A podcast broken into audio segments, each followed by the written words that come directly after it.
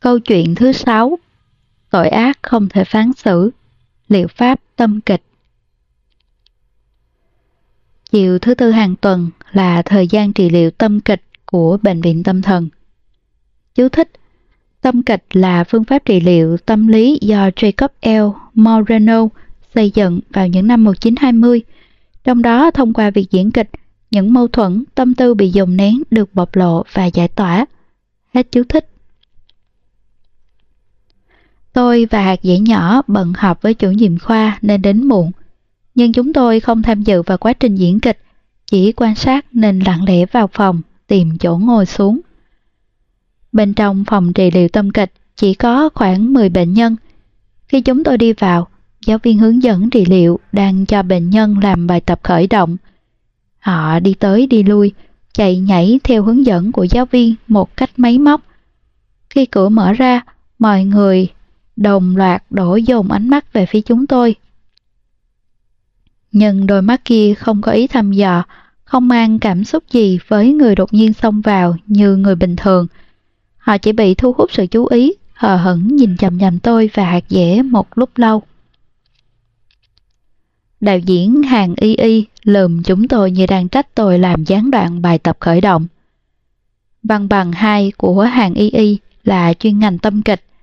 Năm ngoái đã lấy chứng chỉ đạo diễn tâm kịch. Là đạo diễn tâm kịch tương đối trẻ được chứng nhận ở trong nước. Chị ta và bác sĩ trị liệu tâm kịch lớn tuổi duy nhất của bệnh viện phân công hướng dẫn bệnh nhân theo từng nhóm. Hạt dẻ nhỏ không dám thở mạnh, thầm mắng một câu rồi nhỏ giọng hỏi tôi. Sao lại là chị Hàng thế? Tôi ngồi xuống, nói. Bốn dĩ là chị ta mà. Đợt này là hoạt động phục hồi dành cho các bệnh nhân đã được xuất viện định kỳ quay lại bệnh viện. Chị ta hướng dẫn họ bằng liệu pháp tâm kịch thích hợp hơn. Thầy cung hướng dẫn bệnh nhân nội trú. Hạt chỉ nhỏ quan sát sắc mặt của tôi. Ra là thế, chị không sao là được rồi. Hạt chỉ nhỏ luôn cảnh giác và lo sợ mỗi khi tôi và hàng y y ở chung một chỗ. Cậu ấy là người chứng kiến cảnh chúng tôi cãi nhau nhiều nhất.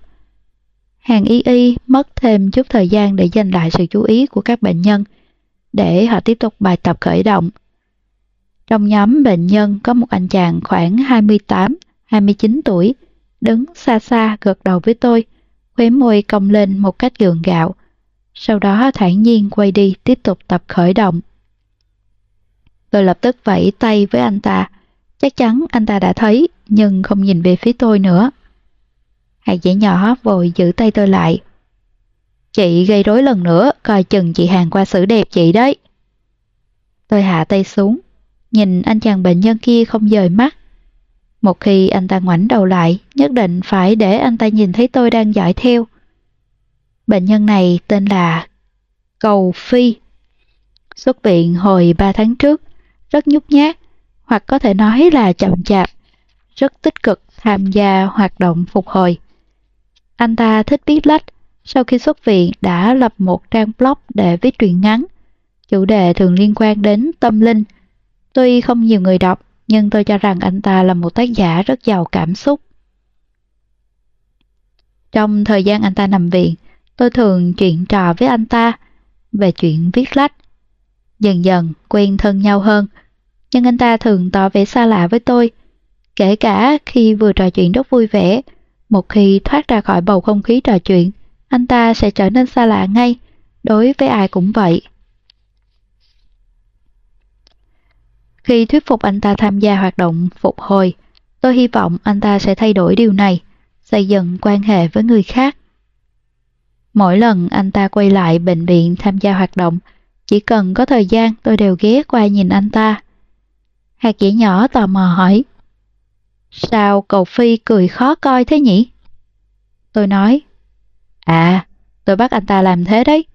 Tôi và anh ta có hứa với nhau, mỗi khi nhìn thấy tôi đều phải mỉm cười chào hỏi tôi. Hạt dẻ nhỏ đảo trong mắt rồi nói, Gượng gạo quá, chi bằng đừng cười. Cậu Phi đâu có biết cười, còn chẳng biết khóc nữa là. Anh ta không có cảm xúc. Tôi hỏi, tôi bảo cậu theo dõi blog của anh ta, cậu đã đọc tiểu thuyết anh ta viết chưa? Hạt dẻ nhỏ gãi, gãi đầu. Em theo dõi rồi, nhưng không rảnh để đọc. Tôi không vạch trần cậu ấy, hạt chỉ nhỏ không thích mấy thứ này. Tôi dặn cậu ấy, nếu cậu đọc rồi sẽ biết, không phải anh ta không có cảm xúc, rất giàu cảm xúc là khác, chẳng qua không thể hiện ra ngoài, nằm hết trong câu chữ rồi. Bài tập khởi động không được suôn sẻ, các bệnh nhân không tham gia hết mình. Khi làm các động tác ngẫu hứng họ đều rất ngại ngùng. Hàng y y phát cho mỗi người một chiếc mặt nạ, chỉ là loại mặt màu trắng bình thường. Ngũ quan được vẽ bằng bút đen, tất cả cùng một biểu cảm, khuôn mặt cười. Đây là kỹ thuật phổ biến trong liệu pháp tâm kịch, sử dụng các đạo cụ nhỏ giúp người ám ảnh sợ xã hội dần dần loại bỏ sự nhút nhát. Quả nhiên, sau khi đeo mặt nạ vào, bệnh nhân đã mạnh dạn hơn. Lúc đầu còn tụm ba tụm bảy, giờ đã chịu tách nhau ra để khởi động. Tôi nhìn mặt nạ cười của cầu phi, trông rất vui. Chắc cả đời này anh ta cũng không cười được như vậy. Thật muốn chụp lại cho anh ta xem. Nhưng quá trình trị liệu tâm kịch được bảo mật, phải để bệnh nhân cảm thấy đủ an toàn, không được quay phim, chụp ảnh. Bài tập khởi động kết thúc, bắt đầu chủ đề chính. Hàng y y nói với họ. Chủ đề hôm nay của chúng ta là nỗi sợ. Mọi người hãy nhớ lại một chuyện đáng sợ mình từng trải qua. Không cần phức tạp quá, đơn giản chút thôi. Ai muốn trở thành người chia sẻ đầu tiên của hôm nay không? Mọi người nhìn nhau theo thói quen, nhưng đeo mặt nạ không thấy được nhau. Vài phút sau, cậu Phi giơ tay. Hàng y y mời anh ta ra giữa phòng. Các bệnh nhân khác xếp thành hàng đứng sang một bên. Cậu Phi muốn chia sẻ câu chuyện như thế nào về nỗi sợ nhỉ? Một lúc lâu sau, cậu Phi mới trả lời. Một câu chuyện xảy ra ở trường học ngày xưa. Tôi khá bất ngờ. Cậu Phi thôi học từ hồi cấp 2 vì mắc bệnh tâm thần, không thể học tiếp. Nên câu chuyện anh ta muốn chia sẻ chắc là khi còn học cấp 2. Câu chuyện có bốn nhân vật, bao gồm cả anh ta. Họ là bạn học của nhau Chủ đề là nỗi sợ, vậy nên nỗi sợ cũng sẽ xuất hiện trong vở kịch với vai trò một nhân vật nào đó. Hàng y y hỏi, còn nhân vật nào khác không? Đồ vật hoặc cảm xúc anh có ấn tượng sâu sắc nhất cũng được. Cầu Phi im lặng hồi lâu rồi nói, một chiếc quần. Hàng y y tiếp tục hỏi, chiếc quần như thế nào? Cầu Phi Phi đáp, quần đồng phục trường. Hàng y y nói. Tốt, thế là chúng ta sẽ có 6 nhân vật, bắt đầu tìm diễn viên nào. Bây giờ, anh hãy dựa theo cảm giác để tìm một người trong số chúng ta để đóng vai chính, làm thế thân cho anh. Anh thấy người nào giống mình thì dắt người đó qua đây. Cầu Phi nhìn mọi người, ai nấy đều đeo mặt nạ, không thấy được gì. Hàng y y bèn bảo họ tháo mặt nạ xuống. Cầu Phi nhìn từng người một. Các bệnh nhân có người nhìn thẳng về phía anh ta, có người tránh né ánh mắt. Anh ta đi qua chọn một người đàn ông hơi gầy, khoảng 40 tuổi, trông khá có khí chất. Tôi từng gặp người này, có ấn tượng rất sâu sắc bởi lời nhận xét của anh ta về mình. Cầu Phi chỉ đi vào anh ta nói, anh ta. Tôi nhìn người đàn ông kia, không thấy có chỗ nào giống cầu Phi. Cầu Phi khá vạm vỡ, dáng người cũng cao, còn người đàn ông này thấp hơn Cầu Phi nhiều. Nhưng tâm kịch chọn diễn viên theo trực giác tiềm thức. Người ngoài nhìn không ra cũng không sao, quan trọng là bản thân nhân vật chính cảm thấy giống. Hàng Y Y đồng ý. Được, vậy giờ Tề Tố là thế thân của anh. Bệnh nhân gầy gò tên Tề Tố kia bị cầu phi dắt qua đứng sau lưng mình. Hàng Y Y nói, Bây giờ hãy tìm một người đóng vai chiếc quần đồng phục của anh. Cầu Phi chọn một người phụ nữ. Một người phụ nữ tính tình hào sản, chắc cô ấy ra khỏi hàng. Hàng y y tiếp tục hướng dẫn. Hãy tìm một người đóng vai nỗi sợ của anh. Cậu Phi nhìn qua một lượt các bệnh nhân rồi quay đi, hình như không tìm được người thích hợp. Bỗng nhiên, anh ta đi về phía ngoài, chỉ vào người đang xem say sưa là tôi và nói Cô ấy Tôi không thuộc nhóm tâm kịch, chỉ là một khán giả, nhưng tôi cũng ở trong không gian riêng tư này. thì nguyên tắc cũng được tính là một thành viên. Trong liệu pháp tâm kịch, thật ra khán giả và diễn viên là một, được chọn hay không do đạo diễn quyết định. Hàng y y khoanh tay trước ngực, giọng điệu như đang cười nhạo. Cô ta sao? Anh thấy cô ta có chỗ nào giống nỗi sợ của anh? Cầu Phi không trả lời. Hàng y y đã đồng ý, thế là tôi từ khán giả trở thành diễn viên, để cậu Phi dẫn mình vào giữa phòng. Hạt dĩ nhỏ ở đằng sau cười. Tâm kịch không đòi hỏi diễn viên biết diễn. Diễn xuất không quan trọng. Diễn viên trong tâm kịch chủ yếu cần dựa theo lời kể của người chia sẻ, trình bày câu chuyện của anh ta dưới hình thức nào đó, để người chia sẻ nhìn thấy, làm rõ, qua đó trút được nỗi lòng. Nó không có kịch bản, tất cả được tiến hành tại chỗ, chỉ cần bày tỏ trong trạng thái không chuẩn bị gì. Thế nên, bất cứ một người bình thường nào cũng có thể trở thành diễn viên tâm kịch. Cầu Phi tìm thêm ba người nữa đóng vai bạn học của mình. Ba bạn học này có một người cầm đầu, hai người còn lại là đàn em. Diễn viên anh ta chọn vào vai bạn học cầm đầu là một người to con, lớn gấp đôi diễn viên đóng thế mình. Cậu Phi gọi anh ta là Đại Binh. Hàng Y Y nói, Tiếp theo, mời mọi người tự nhập vai. Tề Tố nói như đọc báo cáo. Bây giờ tôi không phải Tề Tố, tôi là thế thân của Cầu Phi. Tôi cũng nói, bây giờ tôi không phải Mục Qua, tôi là nỗi sợ của Cầu Phi. Bạn học cầm đầu nói theo, bây giờ tôi không phải Tạ Chí Quốc, tôi là bạn học đại binh của Cầu Phi. Các nhân vật khác cũng đọc như vậy. Đây là một nghi thức nhỏ trong tâm kịch giúp các nhân vật nhập vai, đồng thời phân tách bản thân và vai diễn, ám thị mọi cảm xúc nảy sinh trong quá trình biểu diễn sắp diễn ra đều thuộc về nhân vật, không phải của bản thân. Hàng Y Y bảo Cầu Phi sắp xếp vị trí của các nhân vật trên sân khấu. Cầu Phi xếp tôi, cùng tức là nỗi sợ của anh ta, đứng ở gần thế thân của mình. Tệ tố nhất, nhưng tôi lại quay lưng về phía thế thân này. Khi thấy cầu Phi và nỗi sợ của anh ta tương phản với nhau, có lẽ anh ta không chấp nhận nỗi sợ này, nhưng luôn bị nó bám theo. Ba bạn học kia được xếp như đàn bao vây thế thân. Bạn học cầm đầu đứng đối diện thế thân, cách nhau rất xa. Hai bạn học còn lại đứng hai bên thế thân. Thế thân tề tố gầy gò đứng chung với bạn học cầm đầu con to con, trông càng ốm yếu hơn, cảm giác bị chèn ép rất rõ ràng. Nhân vật đại diện cho quần đồng phục được xếp đứng sau một chiếc ghế bên ngoài sân khấu, cách thế thân xa nhất nhưng đối diện với thế thân. Sắp xếp xong, mối quan hệ nhân vật đã thành hình, cũng phân tích được chút nội dung.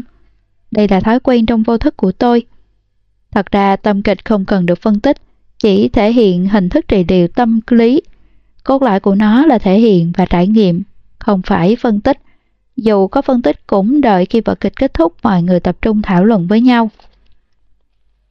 Vở kịch bắt đầu. Cầu Phi làm theo hướng dẫn của đạo diễn Hàng Y Y, kể lại chuyện xảy ra khi đó và lời thoại của nhân vật.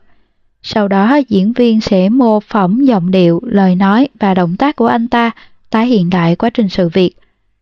Đây là một câu chuyện về bạo lực học đường.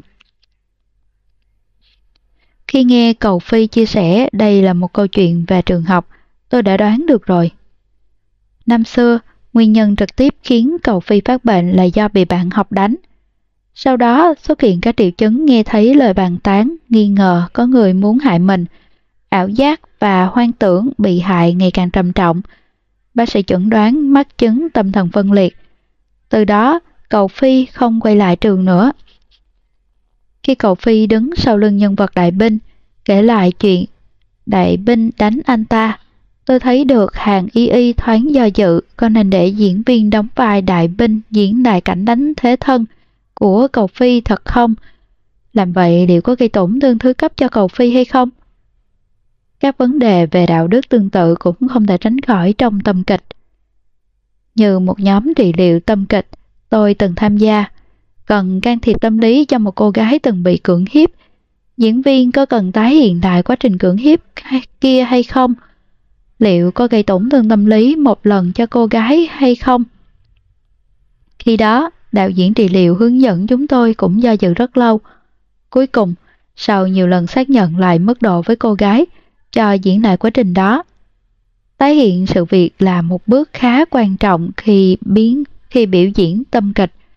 Cô gái cần mượn việc quan sát quá trình tái hiện dưới góc nhìn của người thứ ba, mượn thế thân để thoát khỏi nỗi sợ khi đó, để cô ấy ý thức được hiện tại đã an toàn.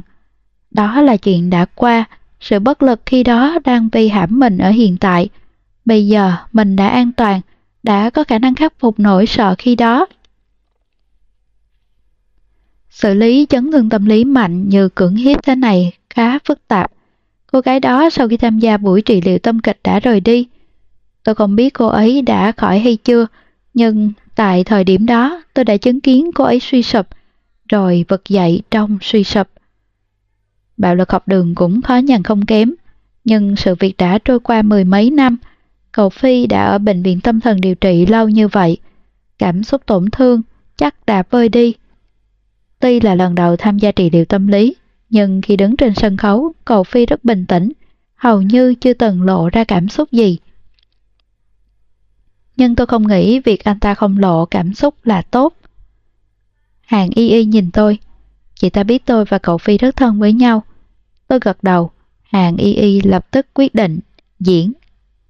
Thế là đại binh diễn theo lời cậu cầu Phi bắt đầu đánh tề tố. Thế thân của cầu Phi không đánh thật nhưng cũng đập lên người. Thế thân tề tố hiển nhiên đã nhập vai. Có thể do đại binh quá to con, cảm giác bị chèn áp quá mãnh liệt. Dù không đau nhưng anh ta vẫn kêu lên theo bản năng. Tôi nhìn chầm chầm cầu phi. Anh ta thản nhiên quan sát, vẫn như mọi khi, không có chút phản ứng nào. Như thể chỉ là một người xa lạ đang xem cảnh đánh nhau thật. Tôi hơi thất vọng, Vở kịch diễn tiếp. Lần đầu tôi nhìn thấy cảm xúc trong mắt cầu Phi là khi anh ta nhìn về phía nhân vật quần đồng phục. Chiếc quần đồng phục đó bị lột ra và mang đi sau khi cầu Phi bị ngựa, ba người đại binh đánh. Anh ta bị bỏ lại trong nhà vệ sinh, không có quần nên không thể ra ngoài, trốn trong nhà vệ sinh cả ngày. Đến khi tan học, trời đã tối rất lâu mới được bảo vệ trường phát hiện trong lúc đi tuần và dẫn ra ngoài. Về sau, anh ta không tìm thấy chiếc quần này nữa. Cậu Phi đi về phía nhân vật chiếc quần, đột nhiên, có người gõ cửa phòng trị liệu. Hàng y y cao mày, chị ta ghét nhất là có người quấy rầy quá trình trị liệu.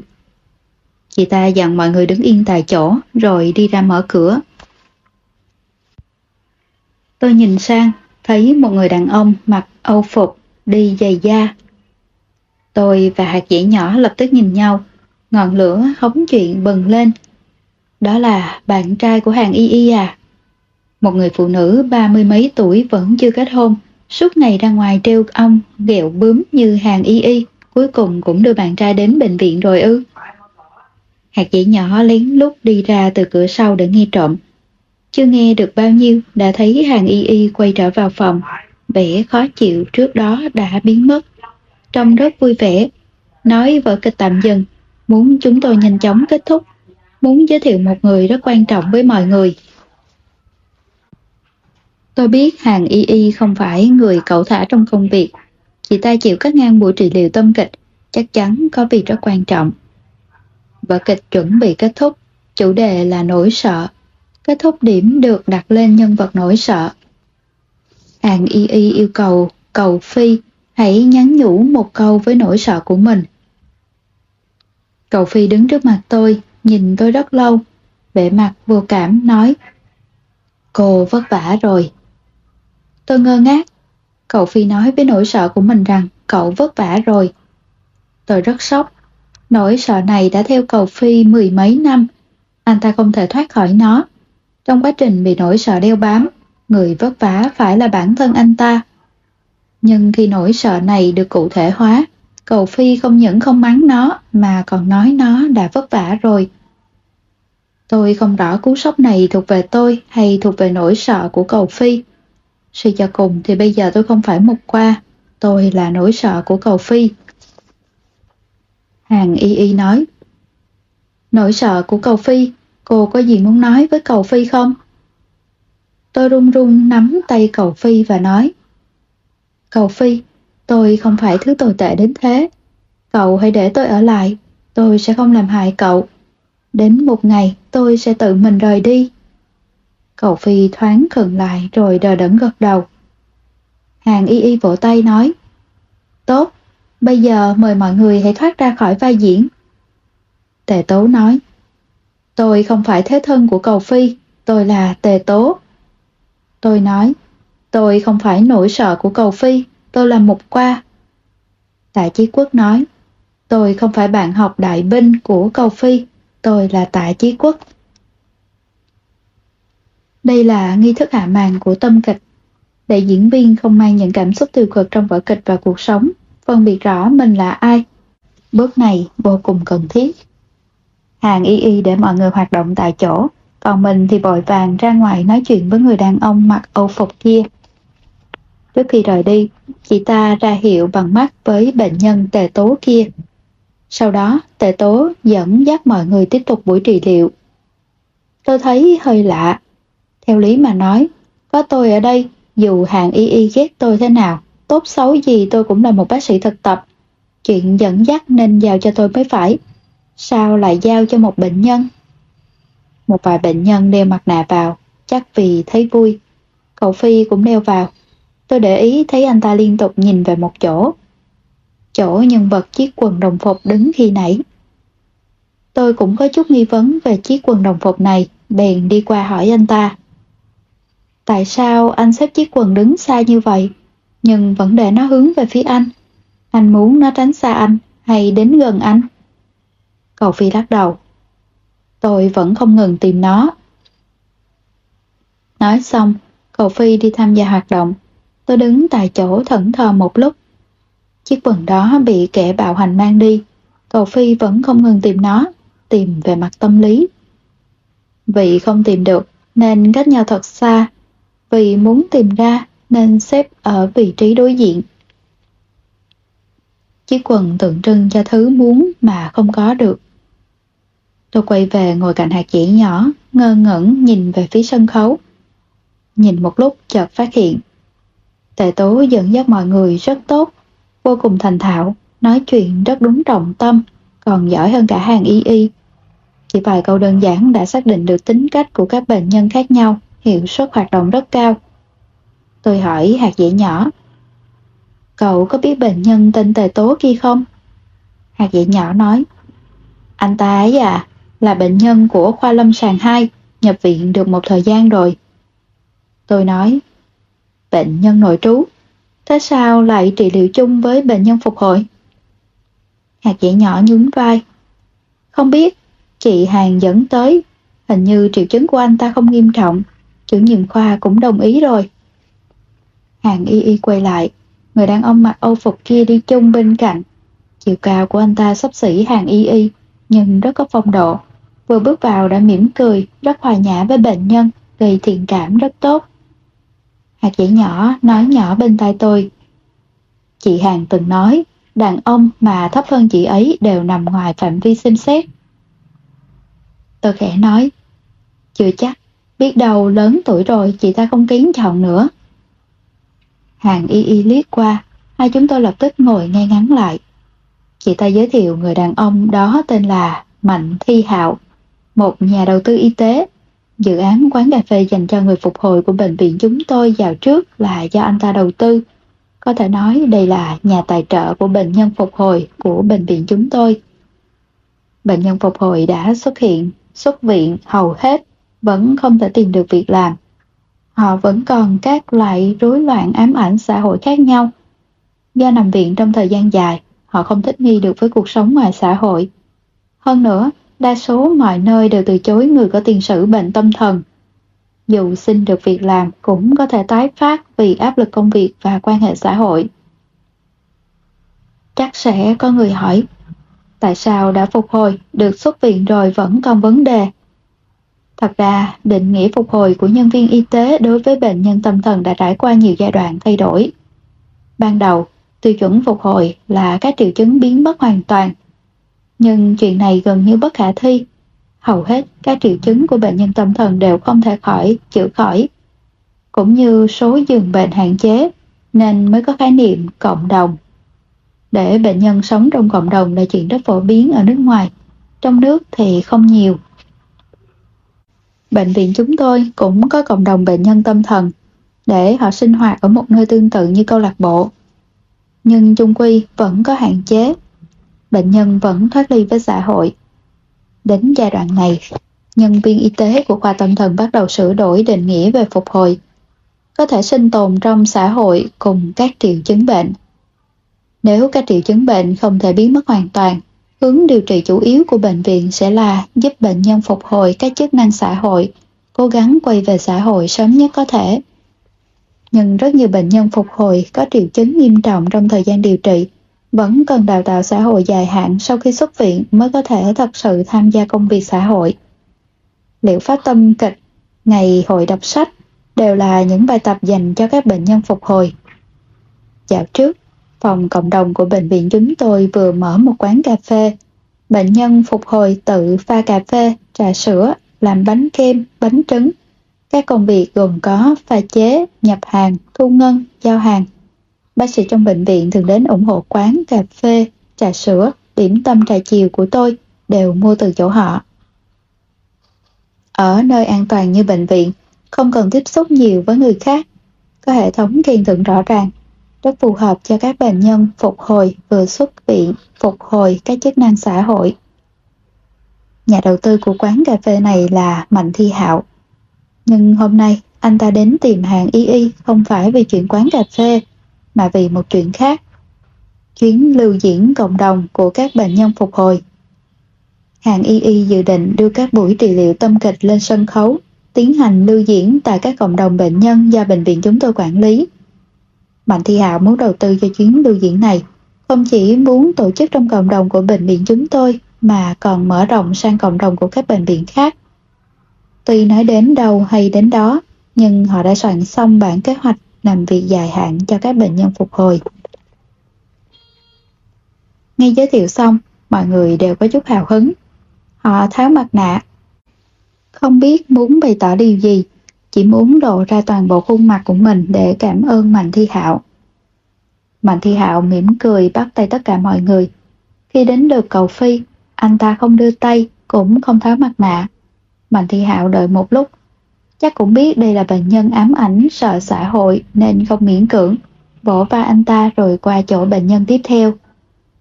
Đến khi Mạnh Thi Hạo rời đi, các bệnh nhân đều đã ra về. Cầu Phi vẫn đứng yên bất động tại đó, đeo chiếc mặt nạ cười, nhìn về phía cửa. Tôi cảm thấy bất thường, bèn đi qua hỏi anh ta. Anh sao vậy? Cậu Phi không trả lời, tiếp tục nhìn về phía cửa. Tôi nảy ra một suy nghĩ. Anh quen Mạnh Thi Hạo kia à? Cậu Phi vẫn bất động. Tôi tháo mặt nạ của anh ta xuống, lộ ra khuôn mặt vô cảm.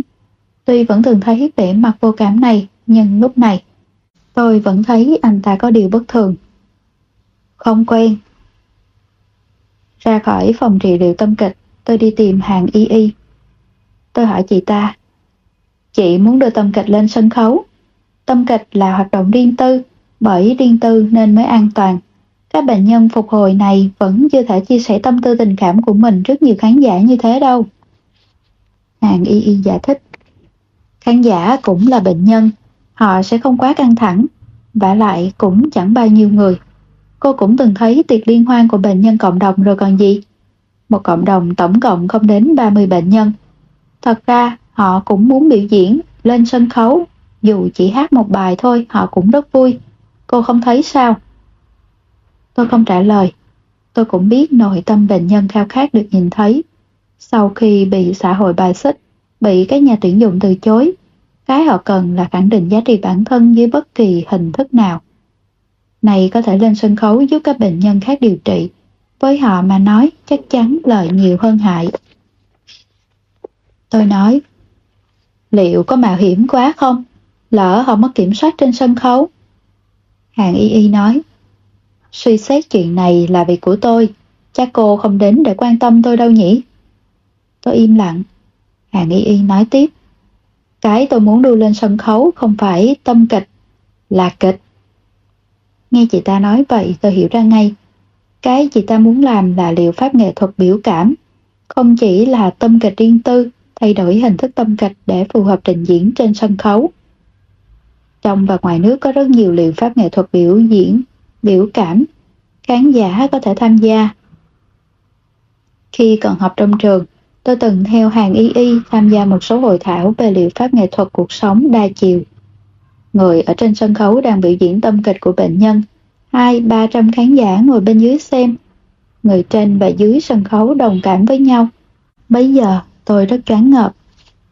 Liệu pháp tâm kịch bắt nguồn từ ngày hội Dionysus của Hy Lạp cổ đại. Mọi người tụ tập trên phố ca hát nhảy múa để kết nối tinh thần với thần rượu. Về sau, mọi người nhận ra không thể kết nối tinh thần với thần rượu thật, nhưng bắt đầu xuất hiện sự tách biệt giữa khán giả và diễn viên. Khán giả quan sát diễn viên sắm vai thần rượu và tùy tùng của ngài. Kể từ đó, kịch nghệ đã ra đời. Kịch nghệ vốn có tính chất chữa lành. Khán giả xem vở bi kịch sẽ đồng cảm và sợ hãi các nhân vật trong vở kịch, rồi từ đó bộc lộ cảm xúc của bản thân. Sân khấu kịch Hy Lạp cổ có hình tròn giống như đấu trường. Khán giả vây quanh sân khấu xem trình diễn. Trong này có hình ảnh của một chiếc giếng. Giếng là một hình ảnh tiềm thức. Ban đầu, mục đích của kịch là để khán giả phong phóng chiếu tiềm thức trút bỏ nỗi đau và sự căm phẫn trong lòng mình thông qua diễn xuất của diễn viên. Về sau, xuất hiện khái niệm liệu pháp tâm lý bằng kịch tập thể, phát triển thành tâm kịch, biểu diễn trong trạng thái không chuẩn bị gì, không có kịch bản, tất cả đều ngẫu hứng. Diễn viên, khán giả và người chia sẻ, cả ba cùng trút cảm xúc vào một vở kịch. Sau đó, thông qua việc thay đổi vai trò để hiểu lập trường của đối phương, rồi hòa giải với mâu thuẫn. Hàng Y Y đã đề xuất với viện trưởng việc tiến hành trị liệu tâm lý bằng kịch trên sân khấu từ rất lâu, thuyết phục viện trưởng rất lâu, mãi đến gần đây mới được phê duyệt. Tôi nhớ lại hồi năm nhất, tôi tham gia câu lạc bộ kịch của trường. Hàng Y Y đang học nghiên cứu sinh năm 2, là trưởng câu lạc bộ kịch. Hôm tôi vào câu lạc bộ, Hàng Y Y tổ chức một vở kịch không kịch bản Bây giờ tôi vẫn chưa biết đến khái niệm tâm kịch. Sau khi xem xong, hàng y y hỏi mọi người kịch là gì. Tôi ngơ ngác được chọn đứng dậy trả lời, nói vừa một câu bản chất của kịch là chữa lành. Câu trả lời này đã kết nối tôi và hàng y y. Kịch nghệ có sức hút khó tả với người học chuyên ngành tâm lý học. Học viện chúng tôi có rất nhiều người tham gia câu lạc bộ kịch có lẽ nhờ sự tuyên truyền của đàn chị tóc xù hàng Y Y, thành viên mới chung đợt với tôi tổng cộng hơn 30 người. Trong đó có 10 người đều theo chuyên ngành tâm lý học. Tình trạng này đến khi hàng Y Y rút khỏi câu lạc bộ vẫn cũng không thay đổi. Nhiều năm qua đi, hàng Y Y vẫn kiên trì với việc mình muốn làm. Tuy quan hệ bây giờ của hai chúng tôi rất kém, nhưng tôi vẫn thật lòng khâm phục chị ta sau khi nói chuyện với nhau, tôi ủng hộ ý kiến của chị ta. Mỗi một bước tiến bộ đều cần mạo hiểm. Hôm sau, cầu Phi không đến. Bệnh của anh ta lại tái phát, hiện đang bị nhốt trong nhà. Tôi rất kinh ngạc. Sao lại tái phát vậy? Anh ta đã phục hồi rất lâu, vẫn luôn rất ổn định mà. Hà chị nhỏ cũng gãi đầu. Không biết nữa, chị nói là tái phát thôi. Mẹ anh ta là người gọi điện thoại đến xin nghỉ phép. Tôi gọi điện thoại đến nhà. Mẹ anh ta nói cầu Phi đang ngủ. Tôi không nói chuyện được với anh ta. Đến ngày thứ tư, cầu Phi mới quay trở lại. Có vẻ như anh ta đã nghiện đeo mặt nạ, đeo suốt buổi trị liệu. Hàng y y cũng không ép buộc anh ta tháo ra được. Nhưng anh ta không chủ động giơ tay chia sẻ câu chuyện của mình lần nào nữa. Hàng Y Y quyết định chọn câu chuyện về bạo lực học đường của Cầu Phi làm vở tâm kịch đầu tiên trình diễn trên sân khấu cộng đồng. Một là để đền bù cho việc kết thúc vội vã hôm trước, tránh tạo cho bệnh nhân buồn lòng vì không được xem trọng. Hai là vì câu chuyện này vẫn chưa kết thúc, là câu chuyện không có kịch bản, phù hợp với hình thức của tâm kịch. Lần trước đã diễn được một nửa, các bệnh nhân phục hồi đều quen thuộc với nó, sẽ không quá căng thẳng. Tôi hơi lo lắng, vì câu chuyện của cầu Phi liên quan đến vấn đề bạo lực. Lỡ gây quá nhiều kích thích, tình cảnh trở nên hỗn loạn rất khó kiểm soát. Cầu Phi luôn đeo mặt nạ, tự tách biệt mình với thế giới bên ngoài. Anh ta không còn tích cực nữa. Nhìn thấy tôi, vẫn sẽ gật đầu. Đeo mặt nạ nên tôi không biết anh ta có cười với tôi hay không. Nhưng nụ cười trên chiếc mặt nạ kia giống như đang cười nhạo tôi. Tôi nhớ lại lời hạt dẻ nhỏ nói. Gượng gạo quá, chi bằng đừng cười. Tôi bắt đầu kiểm điểm lại mình. Bác cầu phi cười với mình, có phải cũng giống như chiếc mặt nạ anh ta đang đeo? Vừa giả tạo vừa gượng gạo, không nên ép buộc anh ta. Mạnh Thi Hạo đến bệnh viện nhiều hơn, chủ yếu đến xem tiến độ chuẩn bị của mọi người. Anh ta không hiểu về tâm kịch, cho rằng cần tập dược theo kịch bản. Hàng y y bận hướng dẫn mọi người, tôi bèn đã thích sơ về tâm kịch với Mạnh Thi Hạo. Anh ta rất thích thú, còn hỏi có thể tham gia cùng không? Tuy chỉ là lời khách sáo, nhưng thái độ không xa lánh bệnh nhân tạo cảm giác anh ta là người rất tốt bụng. Trong lúc chúng tôi nói chuyện, tôi cảm thấy có ánh mắt đang nhìn chầm chầm chúng tôi. Tôi nhìn sang, thấy đó là cầu phi. Chiếc mặt nạ đang cười hì hì kia đang nhìn chầm chầm chúng tôi, trông khá đáng sợ. Mạnh Thị Hạo không bận tâm, còn nói đùa. Xem ra tôi có khuôn mặt rất dễ thu hút sự chú ý của bệnh nhân. Tôi tiễn Mạnh Thị Hạo ra về, giới thiệu những nơi thú vị xung quanh bệnh viện với anh ta. Mạnh Thị Hạo xu tay nói, tôi rành chỗ này lắm. Tôi nói, anh rất rành sao? Mạnh Thi Hạo cười nói, tôi học cấp 2 ở gần đây, khi đó đã chơi khắp khu này rồi. Tôi hỏi, trường cấp 2 dục hoa? Mạnh Thi Hạo, đúng vậy, cô biết à? Lòng tôi trùng xuống, hỏi, tôi có thể hỏi anh bao nhiêu tuổi không? Mạnh Thi Hạo cười nói, Chuyện này có gì mà không hỏi được đâu. Sang năm bước qua đầu ba rồi. 29 tuổi, bằng tuổi cầu phi. Hình như tôi đã biết tại sao gần đây cầu phi lại trở nên thất thường rồi. Tôi quay về tìm cầu phi. Anh ta vẫn ngồi ở đó, lưng thẳng tắp, nhìn về phía cửa đến khi tôi bước vào trong tầm nhìn của anh ta. Anh ta thoáng giật mình rồi làm theo lời hứa, gật đầu với tôi, mặt nạ đang cười. Tôi tin rằng lúc này chắc chắn anh ta cũng đang cong khóe môi lên một cách gian nan dưới lớp mặt nạ. Anh ta đã hứa sẽ làm được. Tôi qua ngồi cạnh anh ta, tháo mặt nạ xuống, lộ ra khuôn mặt vô cảm. Tôi hỏi, Mạnh Thi Hạo là đại binh, đúng không? Trường cấp 2 Dục Hoa cũng là trường cầu phi từng học. Cầu phi cứng đơ người nhưng không nói gì, coi như đã ngầm thừa nhận. Tôi thấy có chút bất lực, không biết nên nói gì. Thế giới này thật nhỏ bé, người năm xưa bắt nạt anh này đang giúp đỡ cho anh ta. Tôi đeo mặt nạ lại cho anh ta. Điều tôi có thể làm cũng chỉ giống anh ta, che đậy bản thân. Tôi nói chuyện này cho hàng y y biết. Chị ta hỏi cầu Phi có thấy gượng gạo khi lên sân khấu không? Cầu Phi lắc đầu đầy dứt khoát. Anh ta muốn lên sân khấu. Các buổi trị liệu tâm kịch tiếp theo, cầu Phi luôn đeo mặt nạ. Có một lần, đang làm bài tập khởi động thì mặt nạ rơi xuống. Anh ta hút hoảng nhặt lên, muốn đeo lại nhưng tay chân đúng cuốn, lại rơi xuống đất, bất cẩn bị dẫm nát. Cậu Phi đứng tại chỗ nhìn chằm chằm chiếc mặt nạ bị dẫm nát kia. Tôi hiểu được ngay anh ta đang nghĩ gì. Anh ta đã liên tưởng bản thân bị đánh năm xưa với chiếc mặt nạ bị dẫm nát bây giờ.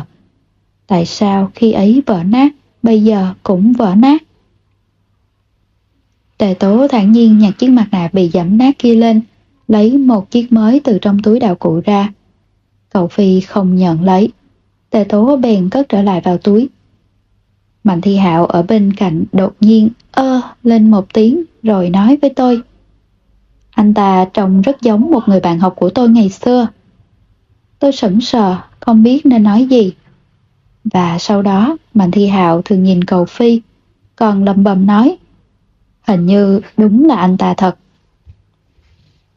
Vở kịch kết thúc, Mạnh Thi Hạo đi về phía cầu Phi, tôi vội đuổi theo, tim đập rất nhanh. Mạnh Thi Hạo nói, có phải ngày xưa anh từng học trường cấp 2 dục hoa không? Anh rất giống bạn học của tôi, tên là cầu gì đó. Cầu Phi thờ ơ nhìn anh ta, tôi đang định hòa giải thì nghe cầu Phi lên tiếng. Cầu Phi. Mạnh Thi Hạo nói, đúng, đúng, tên là cầu Phi. Hồi đó anh cũng ít nói như thế này, ha ha. Trùng hợp thật nha bạn học cũ, đúng là lâu lắm rồi không gặp. Mạnh Thi Hạ vừa nói vừa vỗ vai cầu Phi, trông như rất thân thiết.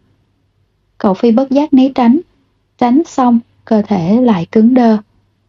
Tôi đứng bên cạnh nhìn, Mạnh Thi Hạo thấp hơn cầu Phi nhiều, cũng không vạm vỡ bằng. Nhưng một cái vỗ nhẹ bày tỏ thiện ý của anh ta với cầu Phi mà nói như nặng nghìn cân. Tôi nhớ lại vợ tâm kịch của cầu Phi. Anh ta chọn thế thân cho mình là một người gầy gò, chọn thế thân cho Mạnh Thi Hạo lại cao to đến thế. Việc này không liên quan đến vóc dáng thực tế của hai người. Dù có nhiều năm trôi qua, vóc dáng của cầu Phi đã vượt qua Mạnh Thi Hạo, nhưng hình dáng của hai người trong lòng cầu Phi đã mãi cố định tại thời điểm anh ta bị đánh đập năm 15 tuổi. Mạnh Thi Hạo thu tay về và nói À à, các anh ngại chuyện này đúng không? Tôi mạo phạm rồi. Đừng để bụng nhé. Lâu rồi tôi không gặp bạn học cũ nên rất vui. Mạnh Thi Hạo nhiệt tình nói thêm vài câu. Trước khi ra về còn nháy mắt với cầu Phi. Vở kịch của các anh đã có vai chính rồi nhỉ? Là bạn học cũ, tôi nhất định sẽ chiếu cố để anh đóng vai chính. Mạnh Thi Hạo đi lấy túi sách.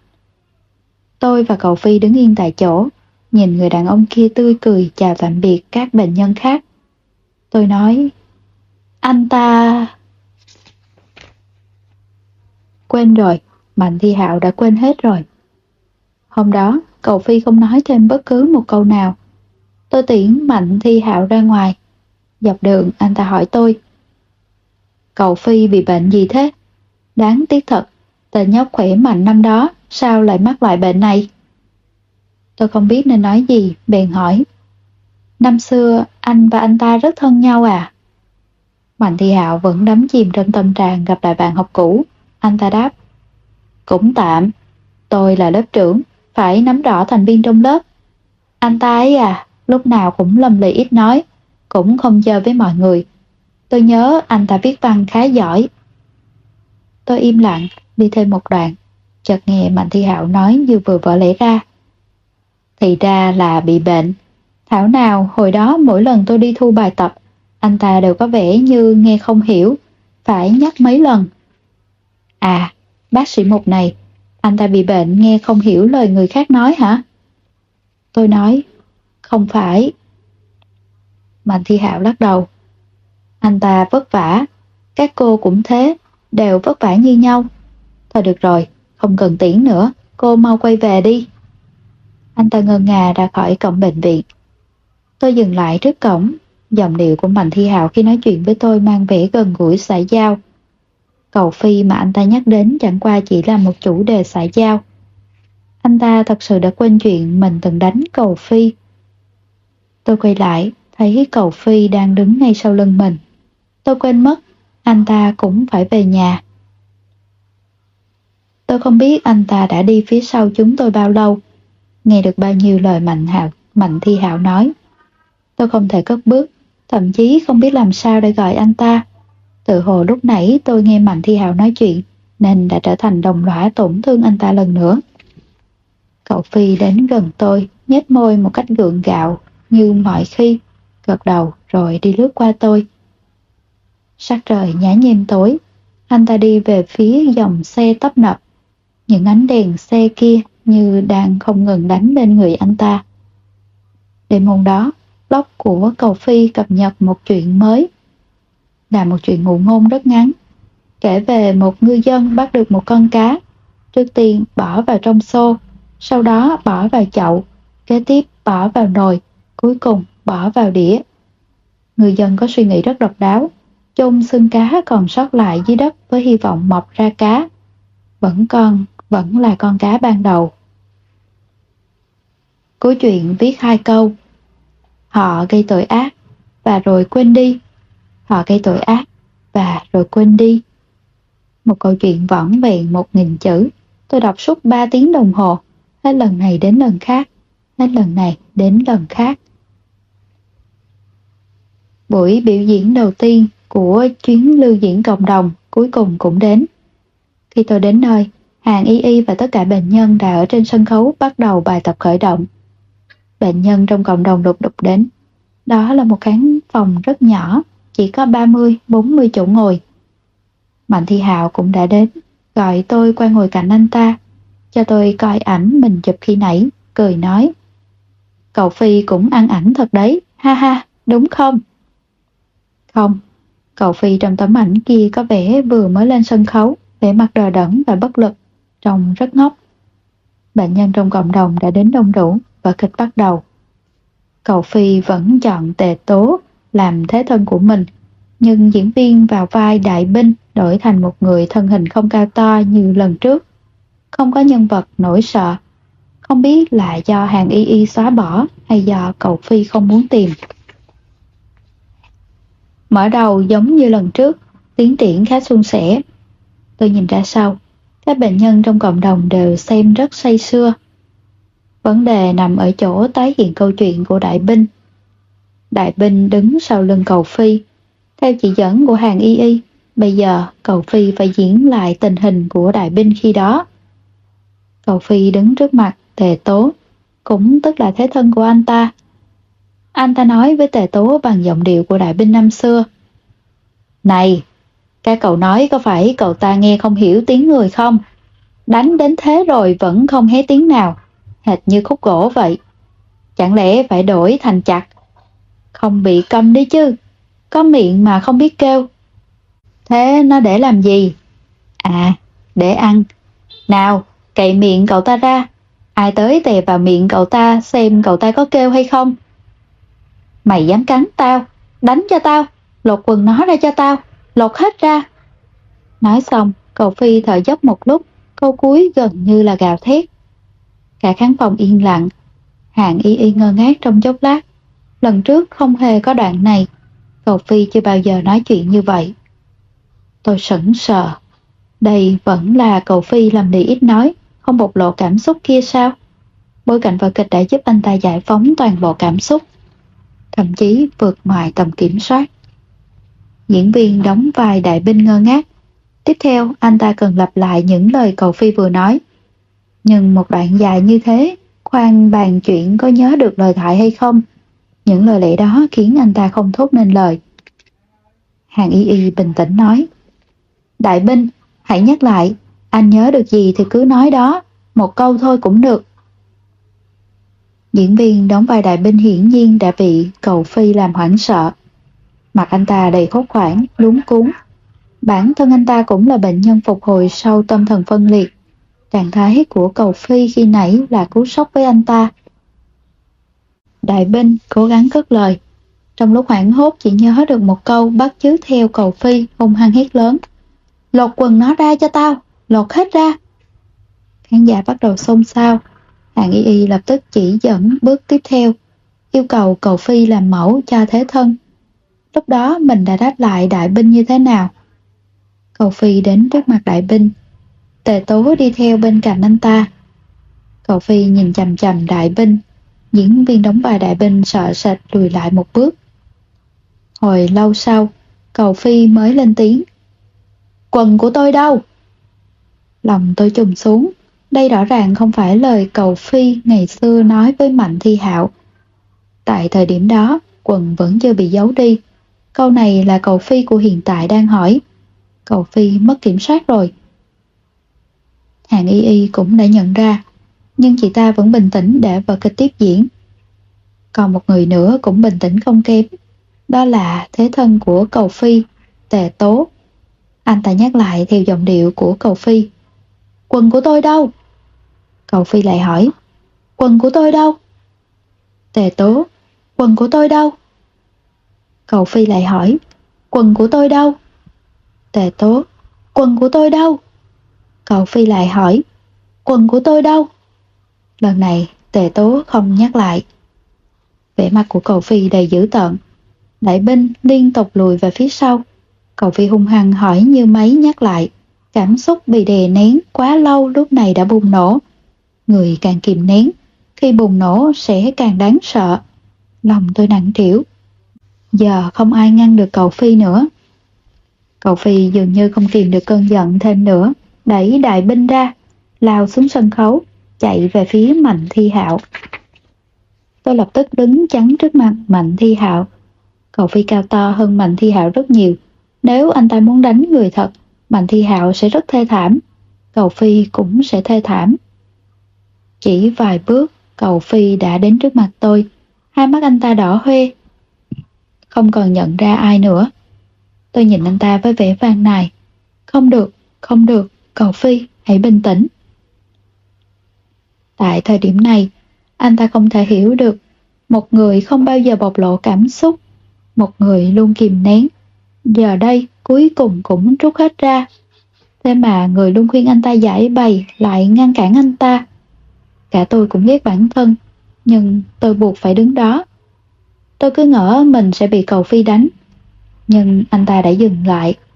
Tuy vẻ mặt vẫn rất dữ tợn. Anh ta đứng lại trước mặt tôi như phát điên mà chất vấn tôi. Quần của tôi đâu? Quần của tôi đâu? Anh ta liên tục hỏi tôi, vô cùng hung dữ. Anh ta đang hỏi người đứng sau lưng tôi, nhưng vì tôi trắng mất nên chỉ có thể nhìn tôi mà hỏi.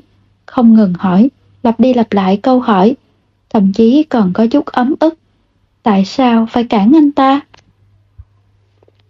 Tôi muốn khóc. Mãi đến lúc này, khi anh ta nổi giận đùng đùng chất vấn tôi, tôi mới hiểu ra chiếc quần đại diện cho cái gì. Đó là lòng dũng cảm còn sót lại khi đó. Thứ canh cánh trong lòng anh ta là chiếc quần, không phải nắm đấm kia. Anh ta không buông bỏ được, không phải quá khứ từng bị đánh đập, mà mười mấy tiếng đồng hồ bị nhốt trong nhà vệ sinh sau khi bị đánh. Tại sao anh ta không can đảm xông ra ngoài? Anh ta không có lỗi. Tại sao lại phải sống trong kết quả của sai lầm đó trong suốt bao năm qua?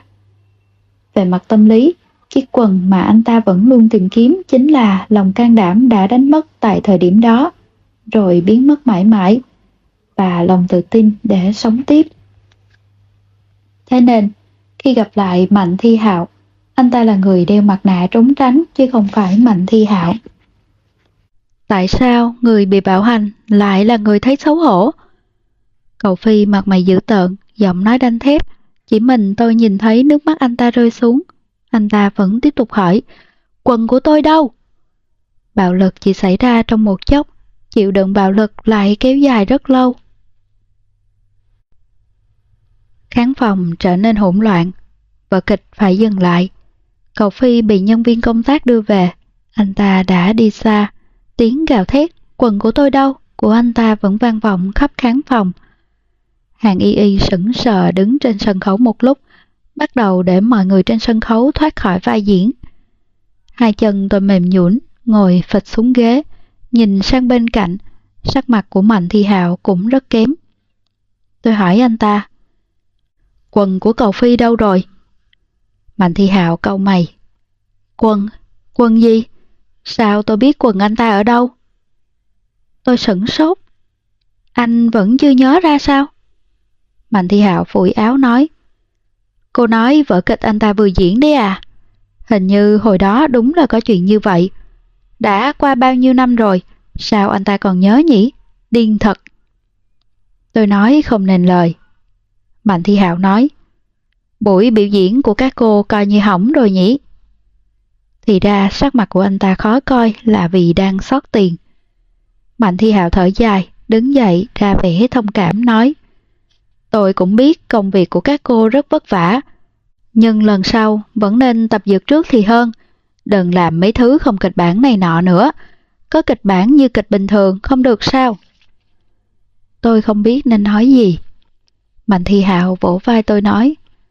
Đừng nản lòng, lần sau làm cho tốt, vẫn còn thời gian mà. Còn chuyện mà anh ta diễn, Ai chẳng có thời tuổi trẻ bồng bột. Trưởng thành lên, đừng để trong lòng nữa.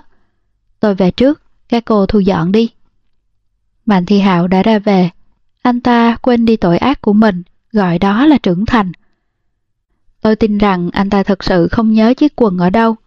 Có thể anh ta còn không nhớ mình đã từng lột quần của cầu Phi. Về đến bệnh viện, tôi hay tin cầu Phi tự nhốt mình trong phòng, không cho ai vào. Đi vào anh ta sẽ ném đồ đạc. Không ai dám liều lĩnh đi vào. Chuyện này chưa bao giờ xảy ra. Cầu Phi chưa bao giờ gây chuyện. Cả đám người vây trước cửa, có bác sĩ, có cả bệnh nhân. Tôi đi qua, hạt dĩ nhỏ kéo tôi lại ngay. Không cho ai vào hết, chị đừng tốn công vô ích nữa. Đợi chủ nhiệm khoa quay lại thôi.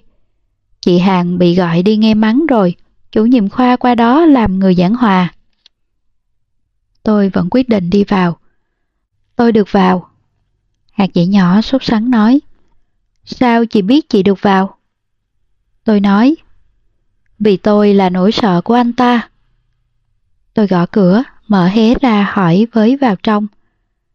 Cầu Phi, có muốn gặp nỗi sợ của anh không? Cầu Phi chậm rãi ngoảnh lại nhìn tôi, không lên tiếng, cũng không có biểu cảm gì. Tôi bước vào trong một bước. Anh ta không ném đồ đạc. Tôi biết là được mà. Tôi đóng cửa lại, đi đến trước mặt anh ta. Cầu Phi nhìn tôi, không nói tiếng nào. Tôi ngồi xuống, mỉm cười hỏi. Anh lại nhìn thấy nỗi sợ của mình rồi. Bây giờ nó còn quanh quẩn bên anh không? Anh muốn mắng nó không? Bảo nó cút đi. Cầu Phi không trả lời. Tôi tiếp tục nói. Hay bây giờ thứ anh muốn gặp nhất không phải nỗi sợ, mà là sự ấm ức của anh, sự căm phẫn của anh. Đều được cả, cứ xem tôi là chúng, hãy giải bày với chúng đi. Cầu Phi nhìn tôi rất lâu rồi nói. Bác sĩ Mục. Tôi bất ngờ, lại muốn khóc. Vào lúc này, anh ta không muốn trút giận lên tôi. Anh ta đang nói, cô không phải nỗi sợ của tôi, không phải sự căm phẫn của tôi, không phải sự ấm ức của tôi. Cô chính là cô, Mục Qua. Chúng tôi im lặng ngồi đó rất lâu. Tôi cảm nhận được cơn giận của anh ta đã qua đi. Tôi nói, còn nhớ khi tôi là nỗi sợ của anh đã từng nói, tôi không phải thứ tồi tệ, sẽ không, sẽ có một ngày tôi tự rời đi. Cậu Phi nhìn tôi. Tôi nói, bây giờ tôi muốn trở thành nỗi đau của anh. Cũng nói như thế. Tôi cảm nhận được nỗi đau của anh trong nhiều năm qua. Anh đã trải qua nhiều chuyện vô cùng tồi tệ. Nhưng có thể nó cũng mang lại cho anh sự nhạy cảm và linh cảm để sáng tác. Nỗi đau của anh không hề vô nghĩa. Anh không tìm thấy chiếc quần kia, nhưng anh có thể tạo cho mình một bộ quần áo mới. Cậu Phi nhìn thẳng vào tôi. Nhưng tôi không nhất định phải trở thành một tác giả nhạy cảm. Tôi thà rằng mình là một thương nhân ngu muội nhưng hạnh phúc. Tôi không nói được thêm nữa, gần như bỏ chạy ra khỏi căn phòng đó. Những lời về ý nghĩa của nỗi đau tôi vừa nói thật trơ tráo. Tôi từng ghét cách lý giải này biết mấy. Câu trả lời của cầu Phi chính là kẻ thù của cách lý giải này, không thể tháo gỡ. Bất luận ý nghĩa hóa nỗi đau thế nào cũng không thể sánh được bốn chữ vốn có thể không. Tôi đứng trong hành lang bệnh viện, cảm thấy khắp nơi đều có ánh đèn xe đánh lên người mình. Chợt có người đi ngang qua, mặc đồng phục bệnh nhân, là Tề Tố. Anh ta nói với tôi, không cần khẳng định quá khứ của anh ta, khẳng định hiện tại là được. Tôi ngơ ngác hỏi anh ta, thế quá khứ phải làm sao? Tề Tố cười nói, người trẻ tuổi mới hỏi vấn đề này. Tề Tố đã đi khỏi, bước đi nhẹ nhàng, gần như không phát ra tiếng động. Tôi dõi theo anh ta, cảm giác chán ghét chính mình trước đó đã dần biến mất. Tôi chợt nhớ ra, tôi đã từng gặp anh ta. Anh ta chính là người trong phòng trà nước, nói về ví dụ về ngọn núi của tôi quá kiêu ngạo trong câu chuyện về Vũ Khả, Vũ Kỳ. Hệt như bóng lưng ngày hôm đó. Hàng y y bị trừ điểm thi đua, kế hoạch đưa tâm kịch của bệnh nhân lên sân khấu tạm thời bị gác lại. Khi tôi đến gặp chị ta, nhìn thấy chị ta đang ngồi khoanh chân, vừa xem tivi vừa ăn vặt, bào bì vứt khắp nơi. Tôi đi vào với vẻ chê bai, vốn định hỏi thăm chị ta, nhưng thấy chị ta như vậy tôi không muốn hỏi thăm chút nào nữa, chị nói cọc lốc. Tôi thấy chị không hề thất bại. Hàng y y đầy vẻ như xét đánh ngang tay. Có cần phải thế không? Cả cô cũng thương hại tôi cơ đấy. Chuyện này vốn không dễ dàng gì. Tôi chuẩn bị tâm lý từ trước rồi. Tôi gật đầu, rời đi. Lời tôi nói không phải thương hại. Tôi thật sự nghĩ vậy. Với vai trò biểu diễn sân khấu, vở kịch này đã thất bại. Nhưng với vai trò tâm kịch, nó đã thành công. Tuy cầu Phi vẫn chưa tìm được chiếc quần của mình, nhưng anh ta không tiếp tục tìm chiếc quần đó nữa. Anh ta vẫn tích cực tham gia hoạt động phục hồi, thậm chí còn tích cực hơn lúc trước. Chỉ lệnh nhìn thấy tôi bắt buộc phải cười, vẫn đang tiếp tục. Nụ cười kia vẫn rất gượng gạo, nhưng không còn cứng nhắc như trước. Sau một lần phát tiết cảm xúc, anh ta đã bắt đầu làm bạn với cảm xúc của mình. Mạnh Thi Hạo vẫn thường xuyên đến bệnh viện. Con người này khá xấu tính. Có lần nhờ anh ta mua ít đạo cụ, anh ta xách một túi quần đến. Tôi cũng phải che mặt vì xấu hổ. Anh ta rất thản nhiên vỗ vai cầu Phi nói Anh muốn tìm quần đúng không? Quần cũ có gì tốt đâu, quần mới tha hồi chọn.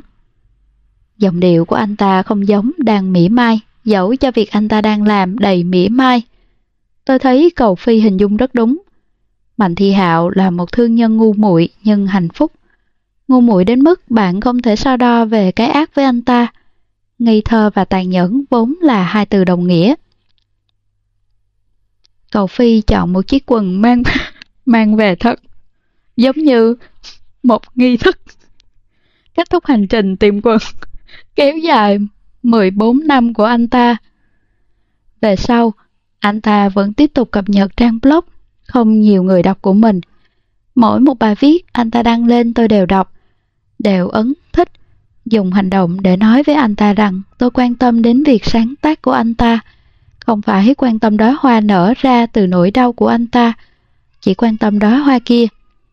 Hãy quên đi thời gian bị vùi trong bùn đất, chỉ cần sống như một nhành hoa. Câu chuyện thứ bảy Miêu nữ Gắn bó di truyền Lần đầu tôi gặp Mạc Ly là trong nhà vệ sinh của bệnh viện. Cô bé ngồi co ro trong khoảng trống giữa bồn cầu và vách ngăn, điềm tĩnh nhìn tôi đang hốt hoảng. Ánh mắt bình tĩnh không hề giống một cô bé 11 tuổi. dáng em không cao, nhưng cũng không nhỏ nhắn như tôi nghĩ. Tôi không tưởng tượng được em đã chui ra sau bồn cầu như thế nào.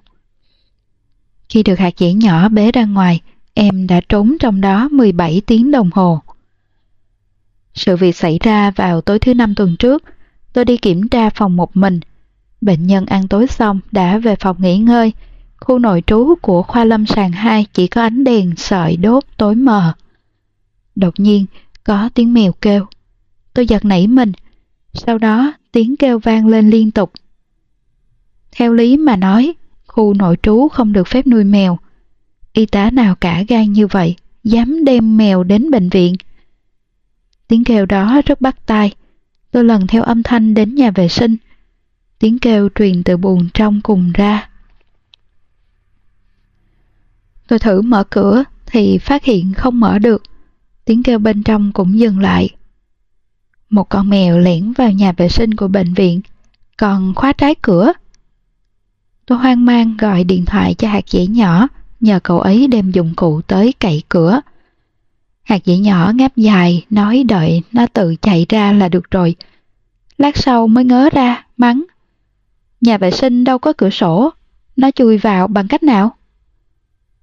Tôi đã mở được cửa trước khi hạt dậy nhỏ đến.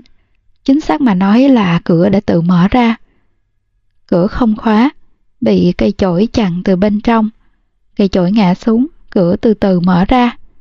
Và rồi tôi nhìn thấy con mèo kia. Một cô bé mặc đồng phục bệnh nhân, ngồi co ro sau bồn cầu, nhìn tôi với vẻ mặt vô cảm. Em kêu lên một tiếng. Là tiếng mèo kêu. Da đầu tôi tê rần, sững người đứng đó. Hạt dĩ nhỏ đã đến, cậu ấy sững sốt nhận ra cô bé kia. Mạc Lý, sao lại chạy từ khoa 1 sang khoa 2 thế này? Khoa 1 tìm con bé sắp điên đến nơi rồi. Khoa lâm sàng 1 là khu nội trú nữ, lâm sàng 2 là nội trú nam. Hạt dĩ nhỏ báo tin cho khoa một. cả nhóm y tá chạy đến, dẫn đầu là bác sĩ Lưu, đầy vẻ lo lắng. Mạc Lị là bệnh nhân của anh ta, đang ngoan ngoãn để hạt dĩ nhỏ bế mình. Vừa nhìn thấy bác sĩ Lưu, cô bé bắt đầu vùng vẫy. Tiếng mèo kêu lên thảm thiết, dường như đang tức giận. Âm thanh rất lớn và chói tai, hệt như mèo thật, nhưng vang dội hơn tiếng mèo kêu, khiến tôi rùng mình. Chắc cả khoa lâm sàng hai đều đã nghe thấy. Bệnh nhân bị kích thích, khu nội trú có tiếng náo động. Cả nhóm nhanh chóng đưa Mạc Lị về khoa lâm sàng một. Hạt dẻ nhỏ cũng đi theo vì Mạc Lị túm chặt mái tóc xoăn của cậu ấy không chịu buông. Tôi hỏi bác sĩ Lưu. Sao cô bé ghét anh thế này? Anh cướp mất cá của em ấy à? Bác sĩ Lưu không bận tâm đến lời nói đùa, miếm chặt môi rồi nói. Là cá thật thì dễ giải quyết rồi. Đến khi kiểm tra xong, các phòng bệnh của khoa lâm sàng 2 tôi vẫn nghe thấy tiếng động từ khoa lâm sàng một. Tiếng kêu của Mạc Lị quá vang vọng. Sau khi trích xuất camera mới biết, cô bé trốn trong xe đẩy thức ăn rồi được đưa qua khoa lâm sàng 2. Chiếc xe đẩy kia không lớn, còn chất đầy hộp cơm. Tôi nghĩ có phải cô bé này biết môn võ co rút xương hay không? Sao nơi nhỏ hẹp nào cũng có thể chui vào được vậy? Mạc Lị nhập viện từ tháng trước. Triệu chứng là bắt chước tiếng mèo kêu. Hiện cô bé 11 tuổi, bắt đầu xuất hiện triệu chứng kêu tiếng mèo từ năm 8 tuổi. Mỗi lần nằm viện hơn một tháng là xuất viện, cứ thế đã kéo dài 3 năm. Tôi hỏi bác sĩ Lưu, cô bé chỉ biết kêu tiếng mèo thôi sao? Biết nói chuyện không? Bác sĩ Lưu đáp, không, Triệu chứng của con bé thường kéo dài một tháng. Sau khi kết thúc chu kỳ một tháng này sẽ nói chuyện được. Khi con bé bắt đầu nói chuyện, cho thấy hành vi khác thường đã sắp kết thúc rồi. Tôi hỏi, cô bé phát bệnh theo chu kỳ à? Bác sĩ Lưu gật đầu. Ừm, phát bệnh vào tháng 3 và tháng 10 hàng năm. Tôi biết rất nhiều triệu chứng bệnh tâm thần có tính chu kỳ, tái phát vào thời gian nhất định – qua thời gian đó sẽ hết. Chẳng hạn như từng có một bệnh nhân nam mắc bệnh trầm cảm, nhưng chỉ phát bệnh vào tháng 6 hàng năm. Nguyên nhân ban đầu là do năm xưa anh ta thi rớt đại học, nên mỗi khi đến tháng 6, anh ta sẽ vô duyên vô cớ bị trầm cảm. Kể cả khi tháng 6 năm đó anh ta vừa kết hôn, thành công trong công việc, gia đình êm ấm, vẫn sẽ chìm trong tuyệt vọng. Khi đến bệnh viện, anh ta rất hoang mang, nói gần đây mình không gặp chuyện gì đáng để trầm cảm, không hiểu sao lại trầm cảm. Thật ra, rất nhiều sự kiện trong đại, trọng đại đều khắc sâu trong lòng. Bệnh nhân cứ ngỡ đã quên, nhưng cơ thể vẫn ghi nhớ giúp anh ta. Căn bệnh sẽ liên tục nhắc nhở anh ta. Sau khi trao đổi kỹ với bác sĩ về cảm xúc sau khi thi rớt đại học năm đó, bệnh trầm cảm theo chu kỳ của anh ta không tái phát nữa. Tôi hỏi, tháng 3 và tháng 10 Mạc Lị từng xảy ra chuyện gì sao? Bác sĩ Lưu lắc đầu. Không có, đã hỏi người nhà rồi. Tôi suy nghĩ rồi nói, tháng 3 và tháng 10 đều là một tháng sau khi đến trường. Liệu có liên quan đến trường học của cô bé không? Cô bé học hành thế nào? Có bị bắt nạt ở trường không? Bác sĩ Lưu nói, khi mới đến, con bé mới 8 tuổi, mới học lớp 2. Học hành không có vấn đề gì. Mẹ con bé cũng hỏi giáo viên trong trường chuyện bạo lực học đường rồi. Đều không có. Cũng đúng. Phỏng đoán cơ bản như vậy. Tôi nghĩ đến, chắc chắn bác sĩ Lưu cũng nghĩ đến từ lâu rồi. Tôi theo bác sĩ Lưu qua xem mạc lị. Em chưa rút xuống gầm giường, không chịu ra. Y tá đến kéo em ra, mạc lị sẽ cắn họ. Đã cắn bị thương tay một y tá. Các y tá đều bó tay với em, đành canh chừng bên cạnh giường để phòng em trốn ra ngoài lần nữa. Bác sĩ Lưu ngồi xuống, nhìn dưới gầm giường. Còn chưa nói gì, Mạc Lị đã bắt đầu la hét. Tiếng mèo kêu như đang nổi giận. Rất chân thật. Tôi gần như tưởng tượng ra hình ảnh cô bé xù lông như mèo. Bác sĩ Lưu không kích thích em nữa, đứng dậy, vẻ mặt lạnh lùng như đang mất hết kiên nhẫn. Tôi quan sát một lúc, ra quầy trực tìm chiếc khay bằng thép dùng để đựng chìa khóa, rửa sạch rồi hỏi xin y tá một gói bánh quy, bóp vụn, đổ vào khay, sau đó quay về phòng của Mạc Lị, đặt chiếc khay xuống đất cách giường bệnh không xa, chép miệng vài tiếng. Bác sĩ Lưu hiểu ngay lập tức, cùng tôi lui ra sau. Y tá đều im lặng tránh đi. Khoảng 5 phút sau, Mạc Lị chui ra, bò bằng bốn chân, rất cẩn thận, đánh hơi chiếc khay kia. Em bò trên mặt đất im lặng ăn bánh quy. Các y tá thở phào nhẹ nhõm, bắt đầu chuẩn bị quần áo để tắm rửa cho Mạc Lị. Hàng loạt cử chỉ của Mạc Lị đều rất giống mèo. Thật sự rất giống, giống y hệt. Thích chui vào nơi chật hẹp, cách bộc lộ sự tức giận giống mèo, ánh mắt lạnh lùng giống mèo. Vậy thì phải xem xét một vấn đề khác. Cô bé đang mô phỏng mèo hay thật sự nghĩ mình là mèo? Tôi hỏi. Cô bé bắt chước giống thế này chắc từng chung sống với mèo trong thời gian dài. Nhà cô bé có nuôi mèo à? Bác sĩ Lưu im lặng một lúc. Tần nuôi, ba năm trước chết rồi. Tôi kinh ngạc nói. Chết vào ba năm trước? Thế chẳng phải khớp rồi sao? Mạc Lị phát bệnh từ ba năm trước. Bệnh của cô bé chắc liên quan đến cái chết của mèo nhỉ? Bác sĩ Lưu không trả lời. Tôi thấy phản ứng của anh ta hơi lạ. Từ lúc tìm thấy Mạc Lị ở khoa lâm sàng 2 đã như vậy, đầy căm tức, nhưng giữ kín như bưng. Tôi hỏi, con mèo chết vào tháng mấy vậy? Bác sĩ Lưu nói, tháng 1. Tôi nói, tháng 1 à, không khớp với chu kỳ phát bệnh tháng 3 và tháng 10. Tháng 3 còn gần một chút, có thể thấy cảm xúc đọc bộc phát chậm. Thế còn tháng 10 là tại sao? Tôi đang mãi suy nghĩ thì bác sĩ Lưu kéo ra ngoài, còn nói Không phải cô đã luân chuyển qua khoa lâm sàng 2 rồi sao? Chạy đến khoa 1 để làm gì? Đã viết xong nhật ký thực tập chưa? Suốt ngày rảnh rỗi vậy à? Tôi mặt dày nói Tôi qua để học hỏi, tôi chưa gặp trường hợp này bao giờ nên tò mò. Bác sĩ Lưu đành mặt nói Tò mò hại chết mèo đấy, con bé không muốn gặp cô. Trước khi bị bác sĩ Lưu đuổi đi, tôi tranh thủ cơ hội hỏi. Có cần cho cô bé đối mặt với nỗi đau về cái chết của con mèo không? Cô bé không thể chấp nhận sự thật này, không nở xa con mèo kia, nên biến mình thành mèo sao? Bác sĩ Lưu nhìn tôi. Bốn đang chuẩn bị cho đối mặt với nỗi đau và mất mát, nhưng con bé rất bất hợp tác. Gần đây, mỗi lần thấy tôi là muốn bỏ chạy ngay. Tôi đã hiểu sự căm tức của bác sĩ Lưu rồi để trẻ em đối mặt với nỗi đau và mất mát vốn khó hơn so với người lớn. Hiểu về cái chết và xóa bỏ khái niệm về cái chết là chuyện khá trừu tượng. Cộng thêm, trẻ không chịu hợp tác càng khó khăn hơn. Mạc Lị có khuynh hướng trốn tránh bác sĩ Lưu rõ rệt. Cô bé kháng cự trị liệu. Theo góc độ phân tâm học, tất cả các căn bệnh tồn tại là để bệnh nhân tiếp tục sống. Bệnh nhân cần nên bệnh mới xuất hiện, nên kháng cự điều trị là bản năng. Như Mạc Lị không chấp nhận được cái chết của con mèo, nên để mình sống với điều bộ của mèo, tiềm thức đánh lừa bản thân rằng mèo vẫn còn sống. Nhờ đó, cô bé mới có thể sống tiếp.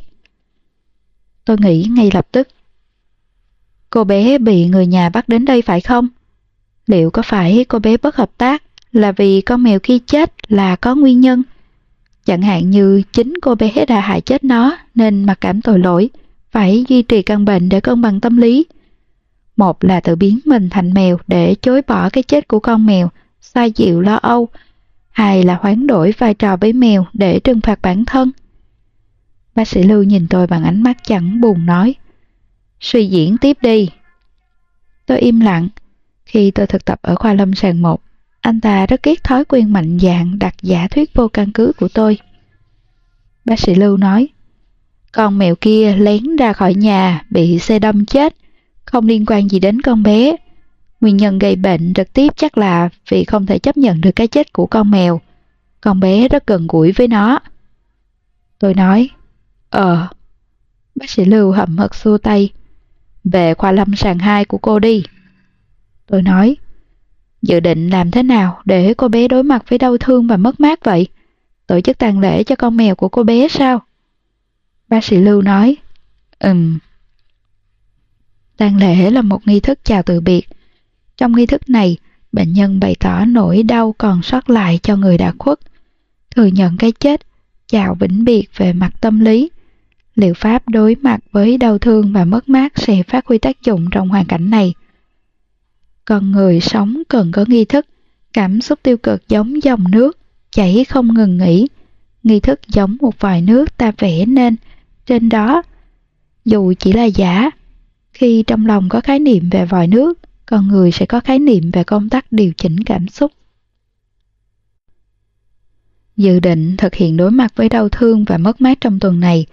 Trước khi thực hiện, Mạc Lị lại bỏ trốn một lần nữa, cũng tìm thấy cô bé ở khoa lâm sàng 2. Nhưng lần này không phải tôi tìm thấy, là Tề Tố tìm thấy. Tề Tố là bệnh nhân của khoa lâm sàng 2, tuổi ngoài 40, thân hình hơi gầy, có khí chất thư sinh. Bệnh của anh ta không nghiêm trọng, từng tham gia trị liệu tâm kịch với các học viên phục hồi, là người tôi có thể trò chuyện trong số các bệnh nhân. Trong sự việc bệnh nhân cầu phi mất kiểm soát lần trước, anh ta còn khai sáng cho tôi rất nhiều. Khi chúng tôi đang sốt sắng tìm kiếm, tề tố kêu tiếng mèo rất tự nhiên, vừa đi vừa kêu tiếng mèo. Tôi khẩn lại. Thật ra tôi cũng định bắt chước tiếng mèo kêu, nhưng ngại mất thể diện. Tề tố rất dứt khoát, không ngừng điều chỉnh dòng điệu của tiếng kêu, không ngại ngùng chút nào. Anh ta đang tìm một con mèo thật, còn tôi vẫn đang tìm một con người. Không bao lâu đã có tiếng đáp lại, là Mạc Lị. Cô bé trốn trong chiếc thùng ở phòng sinh hoạt chung, tề tố qua bế cô bé ra. Mạc Lị nằm trong lòng anh ta rất ngoan, tiếng kêu cũng rất nhỏ nhẹ. Tôi kinh ngạc hỏi tề tố. Hai người quen nhau à? Tề tố trêu mặt Lị một chút rồi nói.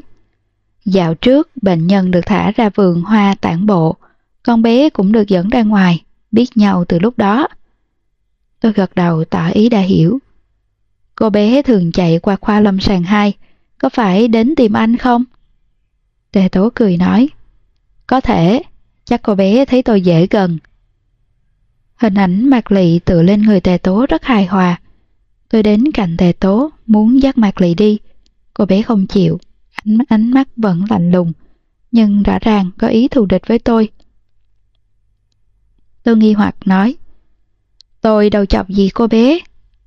Tề tố nói, áo blues trắng của cô chọc đến cô bé rồi, nó không muốn gặp bác sĩ. Tôi biết nhưng vẫn hỏi, tại sao cô bé lại không muốn gặp bác sĩ? Tề tố đáp, chắc gặp rồi sẽ đánh mất gì đó. Tôi hỏi, đánh mất gì đó? Bệnh? Tề tố không trả lời. Mãi một lúc sau anh ta mới nói, bác sĩ một, hay là cô tự hỏi con bé xem sao? Tôi nói, cô bé cũng đâu trả lời tôi được. Tề tố nói, cô có từng mô phỏng bệnh nhân chưa? Mô phỏng bệnh nhân? Đây là lần đầu tiên tôi nghe nói đến từ này. Tề tố tiếp tục. Mô phỏng bệnh nhân, xem mình là bệnh nhân, cố gắng biểu hiện ra các triệu chứng, đồng cảm với họ. Tôi khá kinh ngạc. Tề tố thường nói ra những lời khiến tôi bất ngờ, nhưng rất đúng ý tôi. Tôi chưa kịp trả lời thì bác sĩ Lưu đã đến. Anh ta cắt ngang chúng tôi. Làm bác sĩ không cần phải làm đến mức đó. Tề tố cười xòa, không nói gì nữa. Bác sĩ Lưu bắt mặt lì lại, cô bé lại bắt đầu ra sức vùng vẫy, tiếng thét đinh tai nhức óc kia lại vang lên. Thế nhưng, thứ văng vẳng bên tai tôi lúc này là lời của tề tố. Nếu bệnh nhân bất hợp tác, việc đối mặt với đau thương và mất mát sẽ không thể tiến hành. Mạc Lị từ chối đối mặt, không thừa nhận sự thật. Có đưa bia mộ đến trước mặt cô bé cũng vô ích. Bác sĩ Lưu gọi mẹ của Mạc Lì đến. Mẹ có bé họ Khương, đã ly hôn, một mình nuôi con gái. Hạt dĩ nhỏ gọi cô ấy là chị Khương.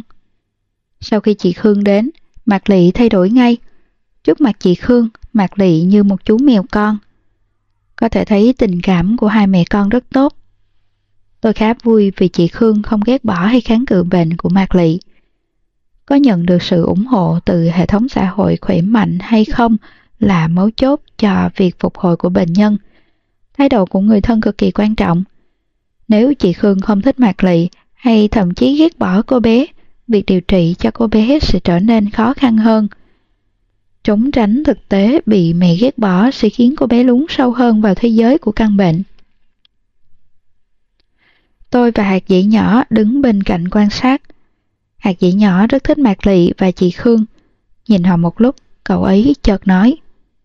Chị Mục này có cả những đứa trẻ người sói. Mạc Lị như thế này cũng đâu bất thường lắm nhỉ? Tôi cốc cậu ấy. Trẻ người sói được sói nuôi lớn, do hoàn cảnh gây ra. Nếu Mạc Lị do mèo nuôi lớn thì bình thường, nhưng cô bé được con người nuôi lớn. Vậy là có vấn đề rồi. Hạt dĩ nhỏ chép miệng, thở dài. Cậu ấy không biết rằng lúc này sống lưng tôi đang lạnh toát. Tôi lén lấy di động ra quay lại cảnh tượng sẩn gai ốc đang diễn ra trước mặt mình. Sau khi chị Khương đã về, tôi lập tức kéo theo hạt dẻ nhỏ đến trước mặt bác sĩ Lưu, nói Tôi có cái này cho các anh xem. Tôi phát đoạn phim vừa quay được, bác sĩ Lưu lập tức lườm tôi. Cô đang xâm phạm quyền riêng tư của bệnh nhân đấy. Tôi hoa điện thoại nói Được thôi, anh cứ tiếp tục trừ điểm của tôi đi. Dù sao, bản điểm thực tập của tôi qua tay anh đã thảm lắm rồi. Cùng lắm thì âm điểm. Thực tập không được thông qua, sang năm chúng ta lại gặp nhau. Hạt dĩ nhỏ hí hửng nói. Được đấy, được đấy. Thế thì sang năm em cũng không cần nạp tiền vào thẻ cơm rồi. Tranh cãi một hồi xong, ba chúng tôi chụm đầu lại bắt đầu xem đoạn phim tôi quay trái phép. Trong đoạn phim, nửa người trên của Mạc Lị nằm trên đùi chị Khương. Chị Khương đang nghe bác sĩ Lưu nói chuyện. Chiếc bàn đã che khuất tầm nhìn nên bác sĩ Lưu không thấy rõ. Xem xong, xem xong một lần, sắc mặt bác sĩ Lưu trở nên nghiêm nghị. Hạt dễ nhỏ thắc mắc. Thế này, có vấn đề gì sao?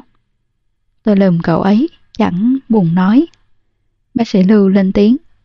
Họ thân thiết quá, Hạt dĩ nhỏ mặt đầy nghi vấn. Tôi đưa tay qua gãi cầm cậu ấy, tay còn lại vuốt mái tóc xoăn của cậu ấy, vuốt từ đầu xuống đến eo, cười hì hì hỏi. Tôi dịu dàng chứ, chúng ta thân thiết chứ.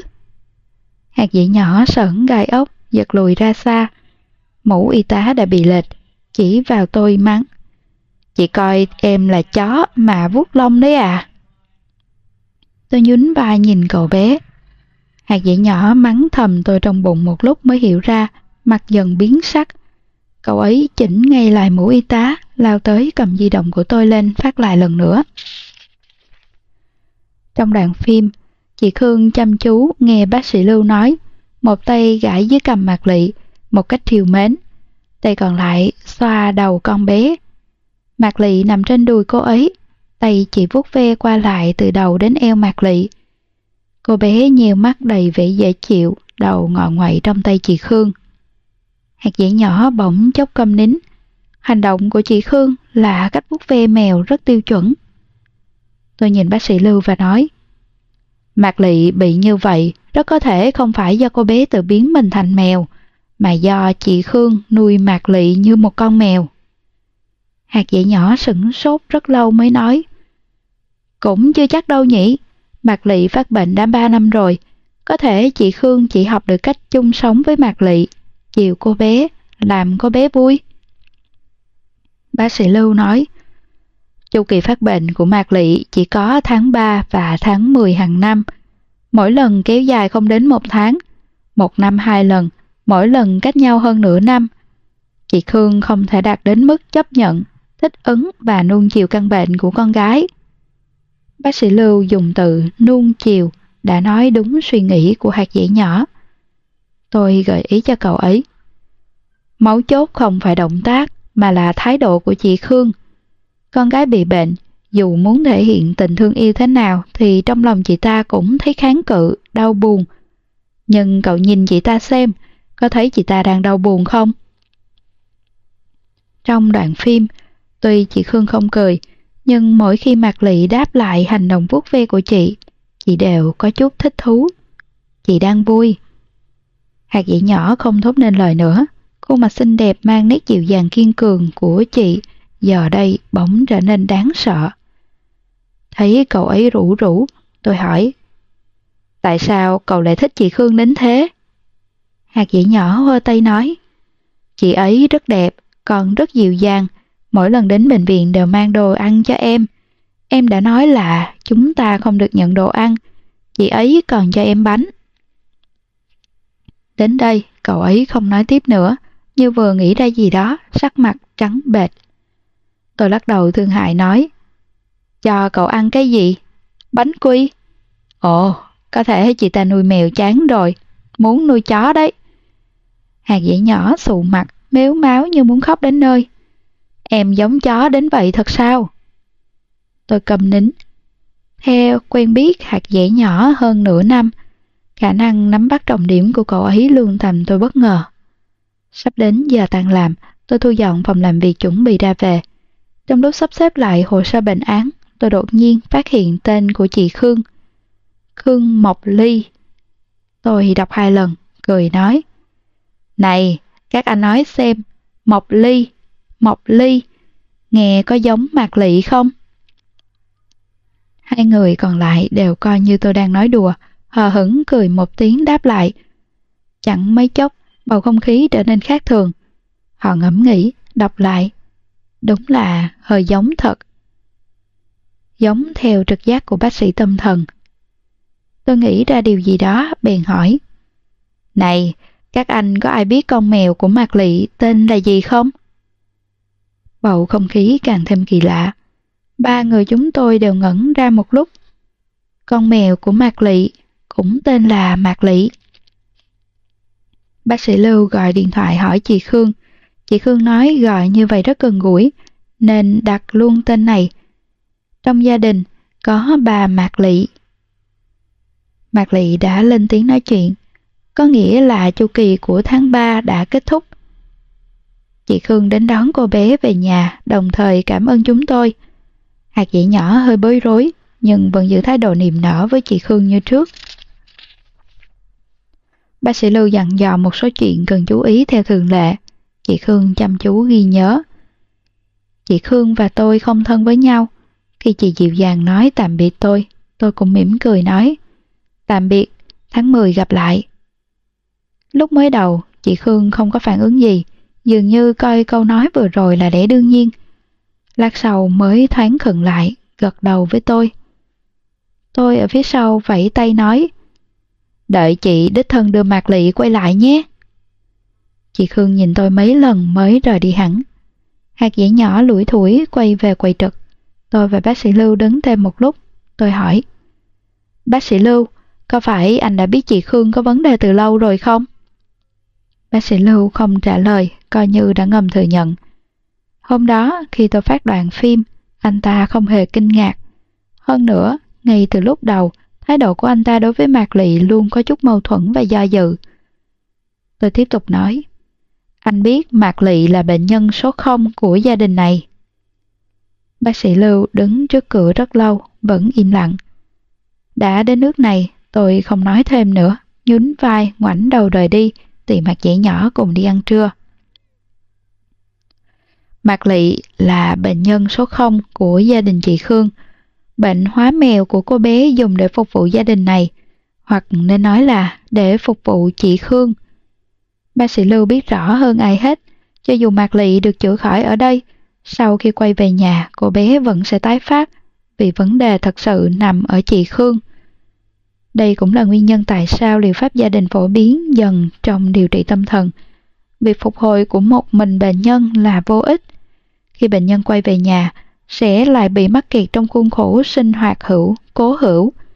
Triệu chứng bệnh sẽ lại xuất hiện cái cần điều trị không phải một người mà là lối sống của cả một gia đình nhưng với bác sĩ tâm thần mà nói việc này là quá sức. Mỗi ngày có quá nhiều bệnh nhân đến khám, bác sĩ tâm thần không đủ thời gian và kiên nhẫn chỉ phục vụ cho một gia đình như chuyên gia trị liệu gia đình. Bác sĩ Lưu rất bị động và bất lực trước chuyện này. Nhưng tôi nghĩ, anh ta vốn không thích lo chuyện bao đồng, tránh được thì tránh thôi. Khoảng một tuần sau, bác sĩ Lưu dẫn theo tôi và hạt dễ nhỏ đến nhà chị Khương để kiểm tra theo dõi. Đúng là chuyện hiếm có.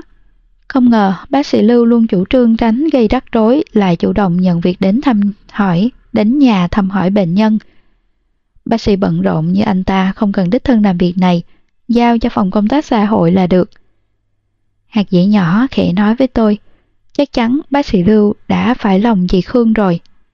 Tôi lập tức nói, yên tâm đi, tôi ủng hộ cậu hơn. Chồng chị Khương có vẻ thích chi hoa hoa hơn là Husky. Hạt dẻ nhỏ đỏ mặt lại âm thầm mắng chửi một lúc. Nhà chị Khương khá nhỏ, rất ấm cúng. Vừa vào nhà, hai ông thần giữ cửa đi cùng tôi đã lịch sự lễ phép hàng huyên với người ta cả nửa ngày. Sau đó ngồi ngay ngắn trên sofa, đợi chị Khương pha trà và mang bánh trái ra. Tôi thầm thở dài. Một người giữ lễ nghĩa, một người giữ thể diện. Tôi đành làm người không giữ lễ nghĩa cũng không giữ thể diện thôi. Tôi đứng dậy, đánh liều nói. Chị Khương, tôi có thể đi tham quan chút không? Chị Khương lộ vẻ khó xử. Nhưng tôi đã mở lời, chị cũng khó từ chối. Nhà nhỏ lắm, nói tham quan thì hơi quá. Mạc Lị, dẫn chị đi xem xung quanh đi con. Hạt dẻ nhỏ lầm bầm. Chị á, gọi là gì còn nghe được. Tôi tiện tay nhổ vài sợi tóc của cậu ấy, rồi đi theo Mạc Lị. Cô bé không muốn lắm nhưng cũng đành dẫn tôi vào phòng. Căn phòng rất ngăn nắp sạch sẽ, không có cái tôi muốn tìm. Chắc đã được dọn dẹp trước khi chúng tôi đến. Có lẽ chị Khương không biết, rất nhiều thứ không cần dựa vào những gì con mắt nhìn thấy. Tôi ngửi được mùi thức ăn cho mèo, không nhẹ chút nào. Họ thường sống trong môi trường có thức ăn cho mèo nên khứu giác đã quen. Mèo đã chết 3 năm rồi, đến giờ vẫn còn thức ăn cho mèo. Dùng để làm gì? Cho ai ăn? Mạc Lị dẫn tôi vào phòng rồi tự chơi một mình. Cô bé đang nghịch một cục bông. Tôi đi qua, nhặt cục bông lên, giờ cào trước mặt cô bé. Cô bé khá phấn khích, nhào qua chọc lấy. Chu kỳ bệnh hóa mèo đã qua, cho thấy đây là phản ứng thường nhật của cô bé. Chị Khương thường dùng cách trêu đùa, treo mèo để treo cô bé. Tôi trả cục bông cho Mạc Lị, quan sát cô bé một lúc, sau đó giả bộ khó chịu ngồi phịch xuống sàn.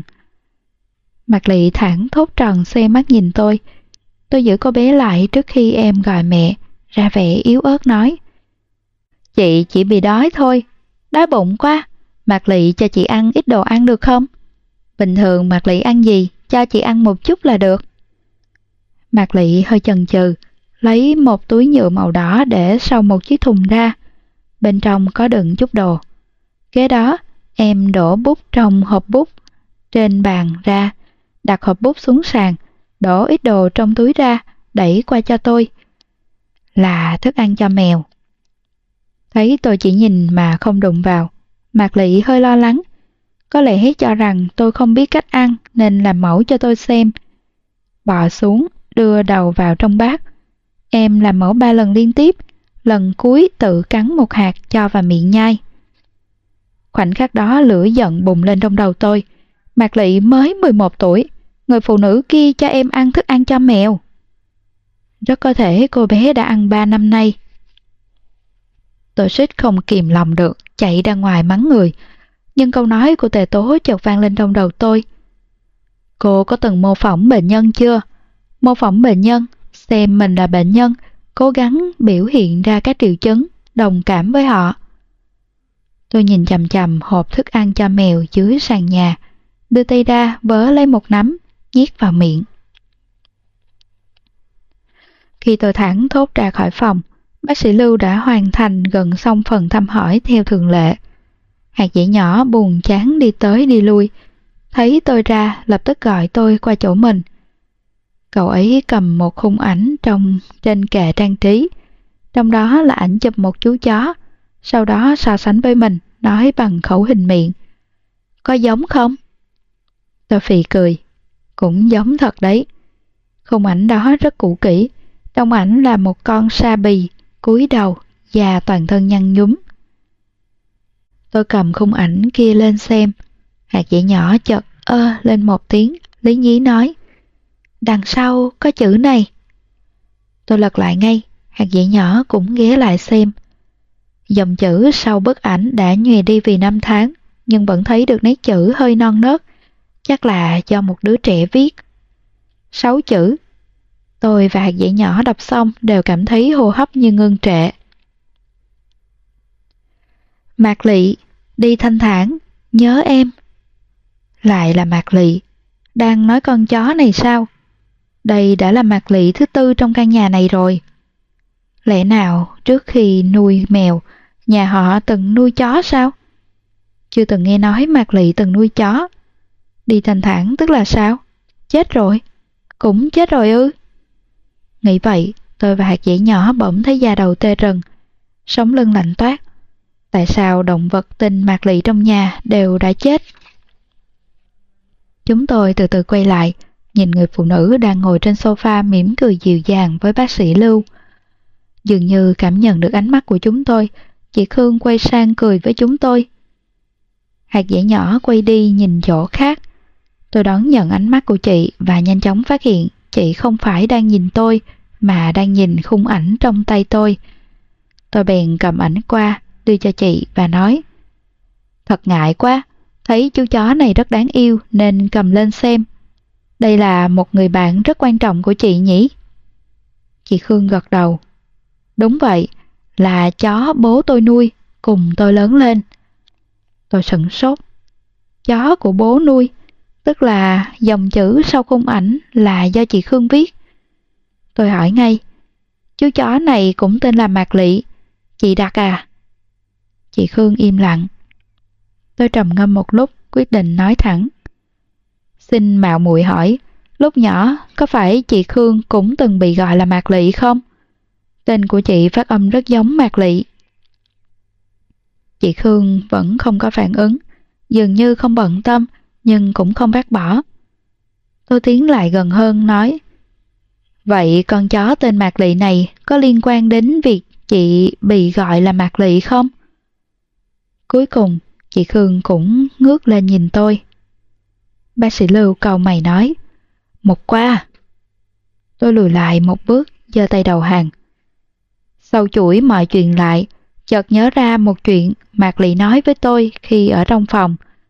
Con mèo Mạc Lị đã chết kia, không phải Mạc Lị nuôi, mà là chị Khương nuôi.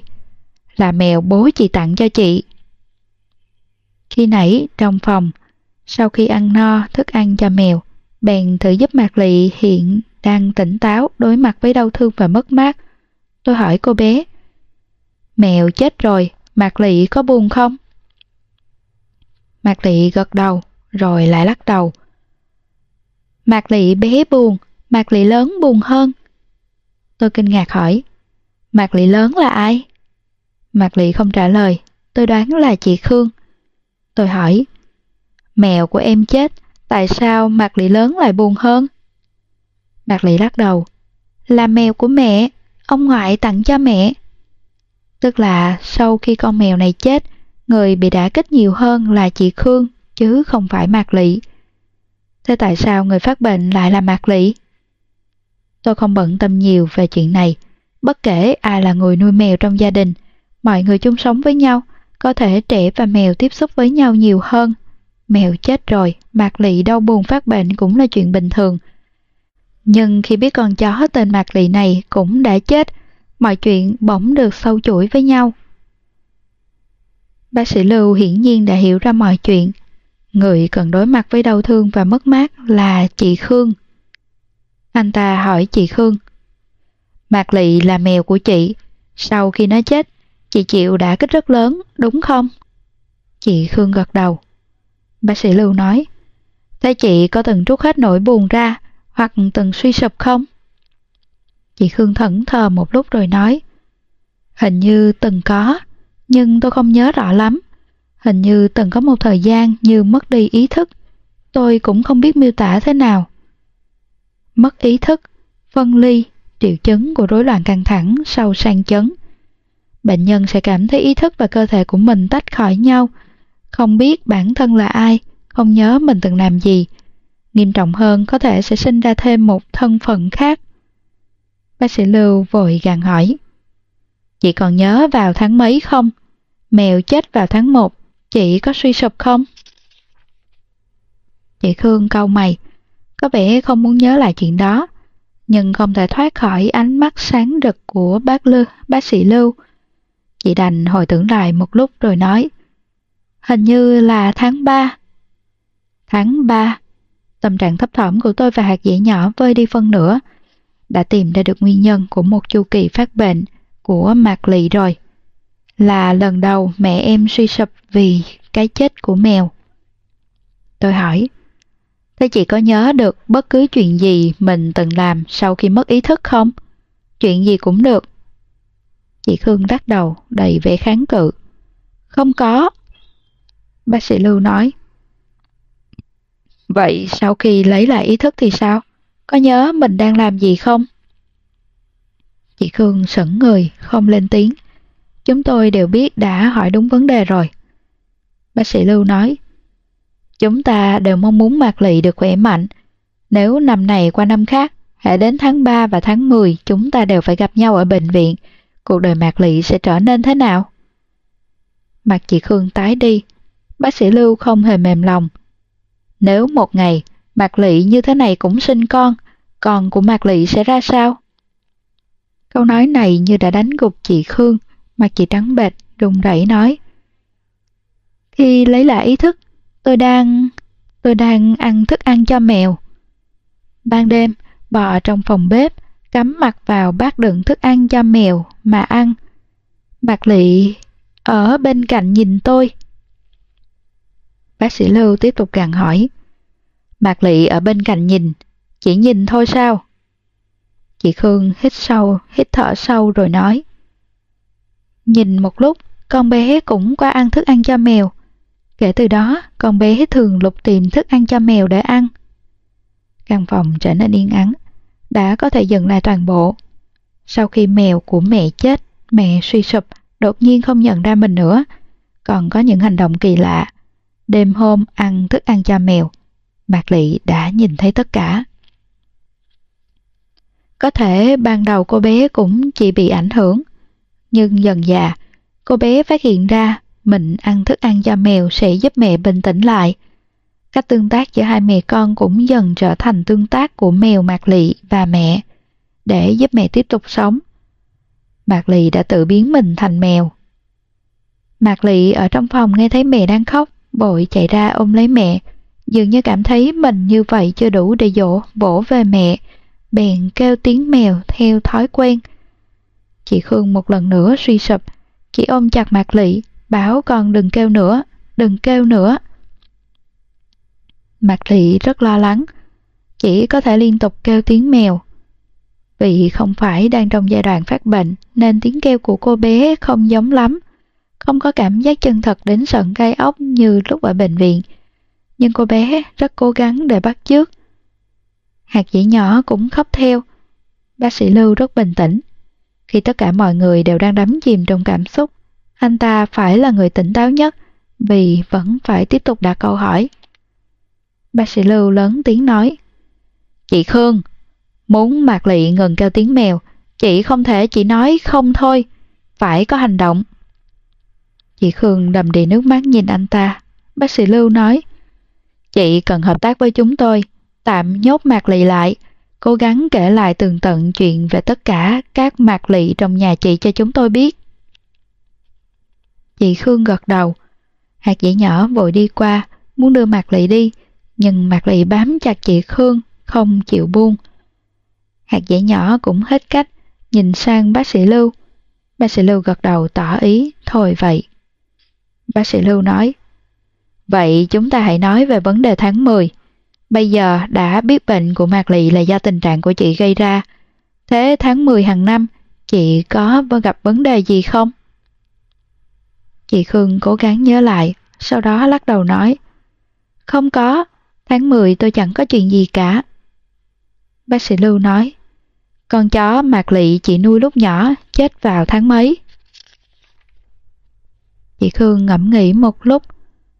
Vào mùa đông, thời gian cụ thể không nhớ rõ. Chó mạc lị chết rét ngoài trời vào mùa đông. Mùa đông, vậy không thể vào tháng 10 rồi. Nếu suy sụp vì chó mạc lị, kéo dài đến tận tháng 10 thì lâu quá. Mọi người thảo luận hồi lâu không có kết quả. Tôi chợt có một suy đoán, bèn hỏi chị Khương. Bố chị vẫn còn chứ? Chị Khương sửng sốt lắc đầu. Thế ngày mất của bố chị là khi nào? Chị Hương trừng to mắt, có vẻ khá sốc. Chị không hề nghĩ đến chuyện này. Chị nói, tôi, tôi không nhớ nữa, nhưng chắc không thể đâu. Các anh đợi tôi chút, tôi đi tìm thử. Chị bế mặt lị vào phòng, bước đi loạn choạng, cũng hơi gấp gáp. Lát sau, chị quay ra nói, ngày 8 tháng 10. Tất cả đều lặng thinh, đã tìm ra nguyên nhân của chu kỳ phát bệnh thứ hai của Mạc Lì rồi. Chị Khương vẫn không dám tin, chị vô cùng hoang mang. Nhưng tôi không hề nhớ, cũng không nhớ ông ấy chút nào. Tôi chưa từng nhớ ông ấy. Chuyện này không thể nào. Mạc Lị làm sao biết được? Con bé chưa từng chung sống với ông ngoại, còn chẳng gặp nhau được mấy lần. Bác sĩ Lưu cũng hiểu ra. Chị cho rằng mình không nhớ, nhưng cơ thể của chị rất thành thật. Đến tháng 10 hàng năm, cảm xúc của chị sẽ thay đổi. Mạc Lị đều cảm nhận được, trẻ con rất nhạy cảm. Chị Khương vẫn không dám tin, đầy vẻ hoảng hốt. Bác sĩ Lưu hỏi Mạc Lị. Mạc Lị, một tháng sau kỳ nghỉ hè hàng năm, mẹ có gì khác với bình thường không? Mạc Lị im lặng một lúc, ôm chặt mẹ nói. Mẹ không ăn nhiều cơm, buổi tối lúc ngủ mẹ sẽ khóc. Chị Khương một lần nữa suy sụp, chị gần như đứng không vững. Hai chị nhỏ vội tiến lên đỡ Mạc Lị, sợ cô bé bị ngã. Nhưng chị Khương đột nhiên ôm chặt Mạc Lị vào lòng. Chị đứng rất vững, thu hồi vẻ suy sụp của mình, gắn nhẫn nhịn. Nhưng Mạc Lị đột nhiên khóc lớn, cô bé đang khóc thay chị Khương. Chị Khương giật mình nhìn Mạc Lị. Thời khắc này, chị đã hiểu rõ những gì bác sĩ Lưu nói. Bác sĩ Lưu giải thích với chị. Gia đình nào cũng vậy, luôn có một người gánh vác các vấn đề tâm lý của gia đình. Người đó không phải chị, vậy chính là Mạc Lị. Những cảm xúc chị không xóa bỏ được đều được chuyển sang Mạc Lị qua quá trình chung sống và tương tác với nhau. Trẻ con ở thế bị động, rất nhạy cảm. Con bé chỉ có thể tiếp nhận từ chỗ chị. Dù thứ chị cho là tốt hay xấu, con bé đều hấp thụ tất cả. Đồng thời bộc lộ các triệu chứng bệnh trong thời gian ngắn nhất. Đây chính là lời cảnh giác khi trẻ trở thành ca bệnh được ghi nhận đầu tiên của gia đình. Chị cần chú trọng nó. Chị Khương vô cùng tuyệt vọng. Chị bế Mạc Lị ngồi xuống sofa, bắt đầu khóc chung với Mạc Lị. Sau đó, chị đã kể rất nhiều chuyện. Lúc nhỏ từng có một thời gian chị Khương bị bố mình nuôi như chó. Chó Mạc Lị có từ trước khi chị ra đời. Sau khi ly hôn, bố chị và nó sống nương tựa vào nhau, đặt tên cho chị là Khương Mộc Ly, cũng do sự ảnh hưởng của chó Mạc Lị. Sau khi chó Mạc Lị chết, bố chị bắt đầu trở nên thất thường. Có lúc sẽ gọi chị là Mạc Lị. Đần cơm của chị và bác của chó. Chị kể rất nhiều chuyện, chỉ không kể về tình cảm của mình và bố. Chị không nhận xét gì, chỉ tường thuật lại như đang kể chuyện của người khác. Nhưng tháng 10 hàng năm, cảm xúc mãnh liệt của chị ảnh hưởng đến Mạc Lị đã nói lên tất cả. Dù tốt hay xấu, quan hệ gắn bó giữa chị Khương và bố rất sâu sắc. Dẫu ý thức của chị đã quên đi ngày dỗ của bố, hoặc chị cố ý quên đi, song tiềm thức vẫn ghi nhớ, đồng thời thể hiện ra ngoài thông qua cơ thể. Thật ra, quan hệ gắn bó của trẻ và bố mẹ có tính dây chuyền. Lúc nhỏ, bố mẹ bạn nuôi dạy bạn thế nào? Khi lớn lên, rất có thể bạn cũng sẽ nuôi dạy con mình như thế quan hệ gắn bó của bạn và bố mẹ sẽ được truyền sang quan hệ gắn bó của con và bạn. Có thể bạn sẽ không ý thức được điều này. Gia đình Mạc Lị có bốn Mạc Lị này chính là ví dụ điển hình dây chuyền gắn bó gia đình. Bác sĩ Lưu giải thích xong tính dây chuyền của quan hệ gắn bó. Chị Khương bị sốc rất lâu, dường như lại muốn suy sụp.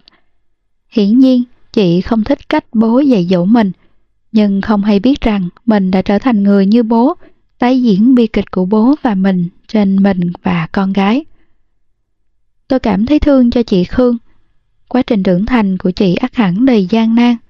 Bây giờ chị lại từng ly hôn, bản thân chưa từng nhận đủ ấm áp và yêu thương. Phải làm sao để san sẻ cho Mạc Lị? Chị đã rất cố gắng rồi. Tôi nói, nhưng chẳng phải chị đã đưa Mạc Lì đến bệnh viện rồi ư? Thật ra, chị đã ý thức được, chị muốn các đứt dây chuyền quan hệ gắn bó sai lầm này. Tôi biết chị không cố ý, chị cũng không muốn như vậy, nhưng chị cũng đâu có cách nào. Chị chỉ đang bị bệnh thôi. Chị Khương bật khóc. Tôi ngừng lại trong chốc lát rồi nói tiếp. Nên chị đã thay thức ăn cho mèo của Mạc Lị thành bánh quy. Khi nãy ở trong phòng, tôi đã ăn một nắm thức ăn cho mèo để tìm sự đồng cảm với bệnh nhân. Phát hiện ra đó không phải thức ăn cho mèo, không có mùi thanh, vị ngọt, là bánh quy. Tôi vỗ nhẹ lên người chị. Chị đã bắt đầu vẽ một vài nước trong lòng mình rồi, muốn ngăn dòng nước bẩn của thế hệ trước chảy từ chỗ chị sang mặt lị. Giờ chị chỉ cần vẽ cho xong nó là được. Hãy để chúng tôi giúp chị. Chị Khương đưa Mạc Lị đến bệnh viện cùng nhau điều trị. Mạc Lị mặc bộ váy áo trắng tinh, nắm tay mẹ đi vào bệnh viện. Lần này không phải với thân phận một con mèo, mà với thân phận con người. Bác sĩ Lưu vẫn là bác sĩ điều trị của họ. Đầu tiên, chị Khương cần tiến hành hai lần đối mặt với đau thương và mất mát của mèo Mạc Lị và bố Hạt dĩ nhỏ vừa cắn hạt dưa vừa nói. Em bảo mà, chắc chắn bác sĩ Lưu đã phải lòng chị Khương rồi. Anh ta bận tối mắt tối mũi, đâu có rảnh mà trị liệu gia đình. Rắc rối biết mấy, không phải yêu thì là gì? Tôi cũng cắn hạt dưa nói. Khó đấy, cậu xem Mạc Lị ghét anh ta thế kia. Theo tôi nên giới thiệu cho bác sĩ khác. Muốn đợi đến khi Mạc Lị chịu gọi anh ta một tiếng bố. Đường còn dài lắm. Tề tố nghe xong thấy hơi buồn cười. Hai người nhất định phải cắn hạt dưa ở phòng bệnh sao? Hình như tôi là bệnh nhân đấy. Tôi bóp một nắm bỏ vào tay anh ta. Tề Đại Tiên, anh có định nhận học trò không? Anh thấy tôi thế nào? Tề tố thở dài, cũng bắt đầu cắn hạt dưa. Chị Khương và Mạc Lị phải điều trị lâu dài, tôi từng gặp được họ trong bệnh viện. Khi Mạc Lị đáng yêu treo chị Khương cười, chị vẫn bất giác gãi dưới cầm của cô bé. Nhưng chị sẽ sực tỉnh, dừng lại, đổi sang vuốt mũi. Vòi nước trong lòng chị đang dần hình thành.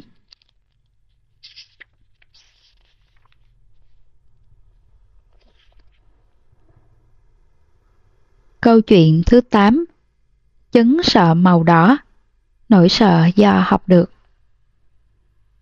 Một buổi chiều nọ, Tôi qua khu khám bệnh dự thính học hỏi vào một phòng khám VIP do bác sĩ Lưu phụ trách.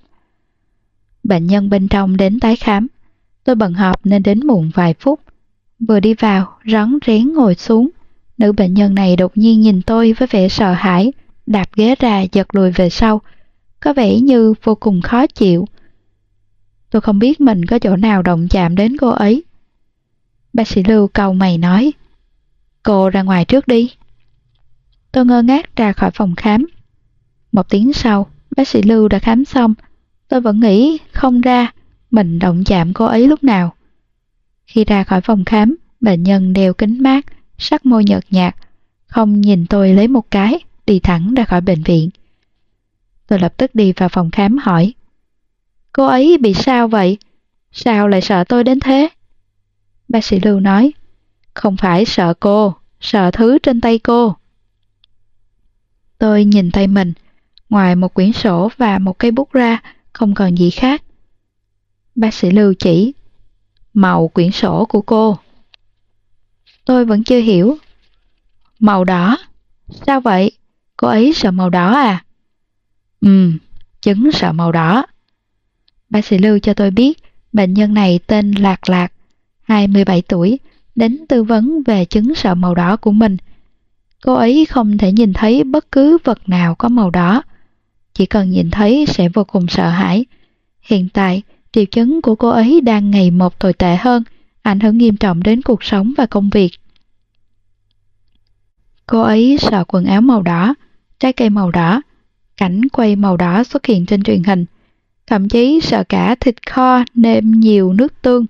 Dần dần cả chữ đỏ cũng khiến cô ấy vô cùng khó chịu. Cô ấy không thể ra ngoài một cách bình thường vì không thể kiểm soát được thế giới bên ngoài. Cô ấy có thể thay hết những thứ màu đỏ trong nhà, nhưng bên ngoài thì không thể. Không còn cách nào khác, cô ấy đành đến bệnh viện tìm sự giúp đỡ. Bác sĩ Lưu nói thêm, đối tượng khiến cô ấy sợ đang lan rộng rất nhanh. Cô ấy sợ cả môi, khoang miệng của mình. Tôi càng thêm kinh ngạc. Không phải màu đỏ tươi cũng sợ ư? Bác sĩ Lưu nói, ừm, lan rộng rất nhanh. Tôi mới vợ lẽ ra, thảo nào màu môi cô ấy lại tái nhợt, chắc đã thoa son. Bác sĩ Lưu nói, cả kính mát của cô ấy cũng nhờ người xử lý qua, giảm thị giác màu đỏ. Như vậy cô ấy mới cảm thấy an toàn.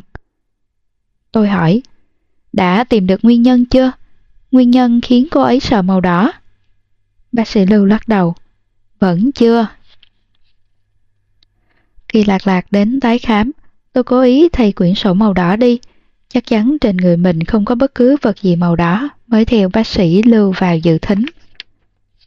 Lạc lạc vẫn đeo cặp kính mát đặc chế kia, lần này đã ở trong phòng khám cũng không chịu tháo xuống, hoặc không dám tháo xuống, chắc vẫn còn sợ quyển sổ màu đỏ của tôi lần trước. Bác sĩ Lưu Hòa Nhã nói, không sao, phòng khám không có chút màu đỏ nào, cô có thể tháo kính xuống. Đây là bước điều trị đầu tiên của cô. Lạc lạc do dự một lúc mới tháo xuống. Sau khi tháo kính mát, cô ấy trở nên bồn chồn bất an, trông có vẻ sợ sệt. Tôi quan sát cô ấy, có thể tưởng tượng được cô ấy phải can đảm thế nào khi quyết định đến bệnh viện điều trị. Lạc lạc ăn mặc rất giản dị, hầu như không có bất cứ màu sắc bắt mắt nào, toàn thân màu trắng. Cả làn da lộ ra ngoài trông cũng trắng một cách bất thường, không chút huyết sắc. Tôi đoán có thể do cô ấy sợ hãi quá mức nên đã phản ánh qua trạng thái sinh lý. Để tránh nhìn thấy màu đỏ, cơ thể cũng trông như mất máu. Thật ra, hầu hết các triệu chứng sinh lý đều liên quan đến bệnh tâm lý. Cơ thể sẽ tạo ra các triệu chứng để bảo vệ tâm lý. Người nhìn thấy thịt kho cũng sợ hãi, chắc cũng không ăn thịt. Vì quá trình xử lý thịt hay sự liên tưởng đến màu máu của thịt đều khiến cô ấy không thể ăn thịt, nên người càng gầy gò, mỏng như một tờ giấy dễ dàng bị xé rách. Bác sĩ Lưu hỏi rất nhiều chuyện, lạc lạc hỏi gì đáp nấy, nhưng không có thông tin hữu ích. Bác sĩ Lưu hỏi cô ấy bắt đầu sợ màu đỏ từ khi nào.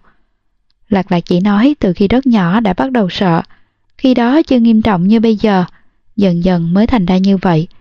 Cô ấy không nói rõ ràng.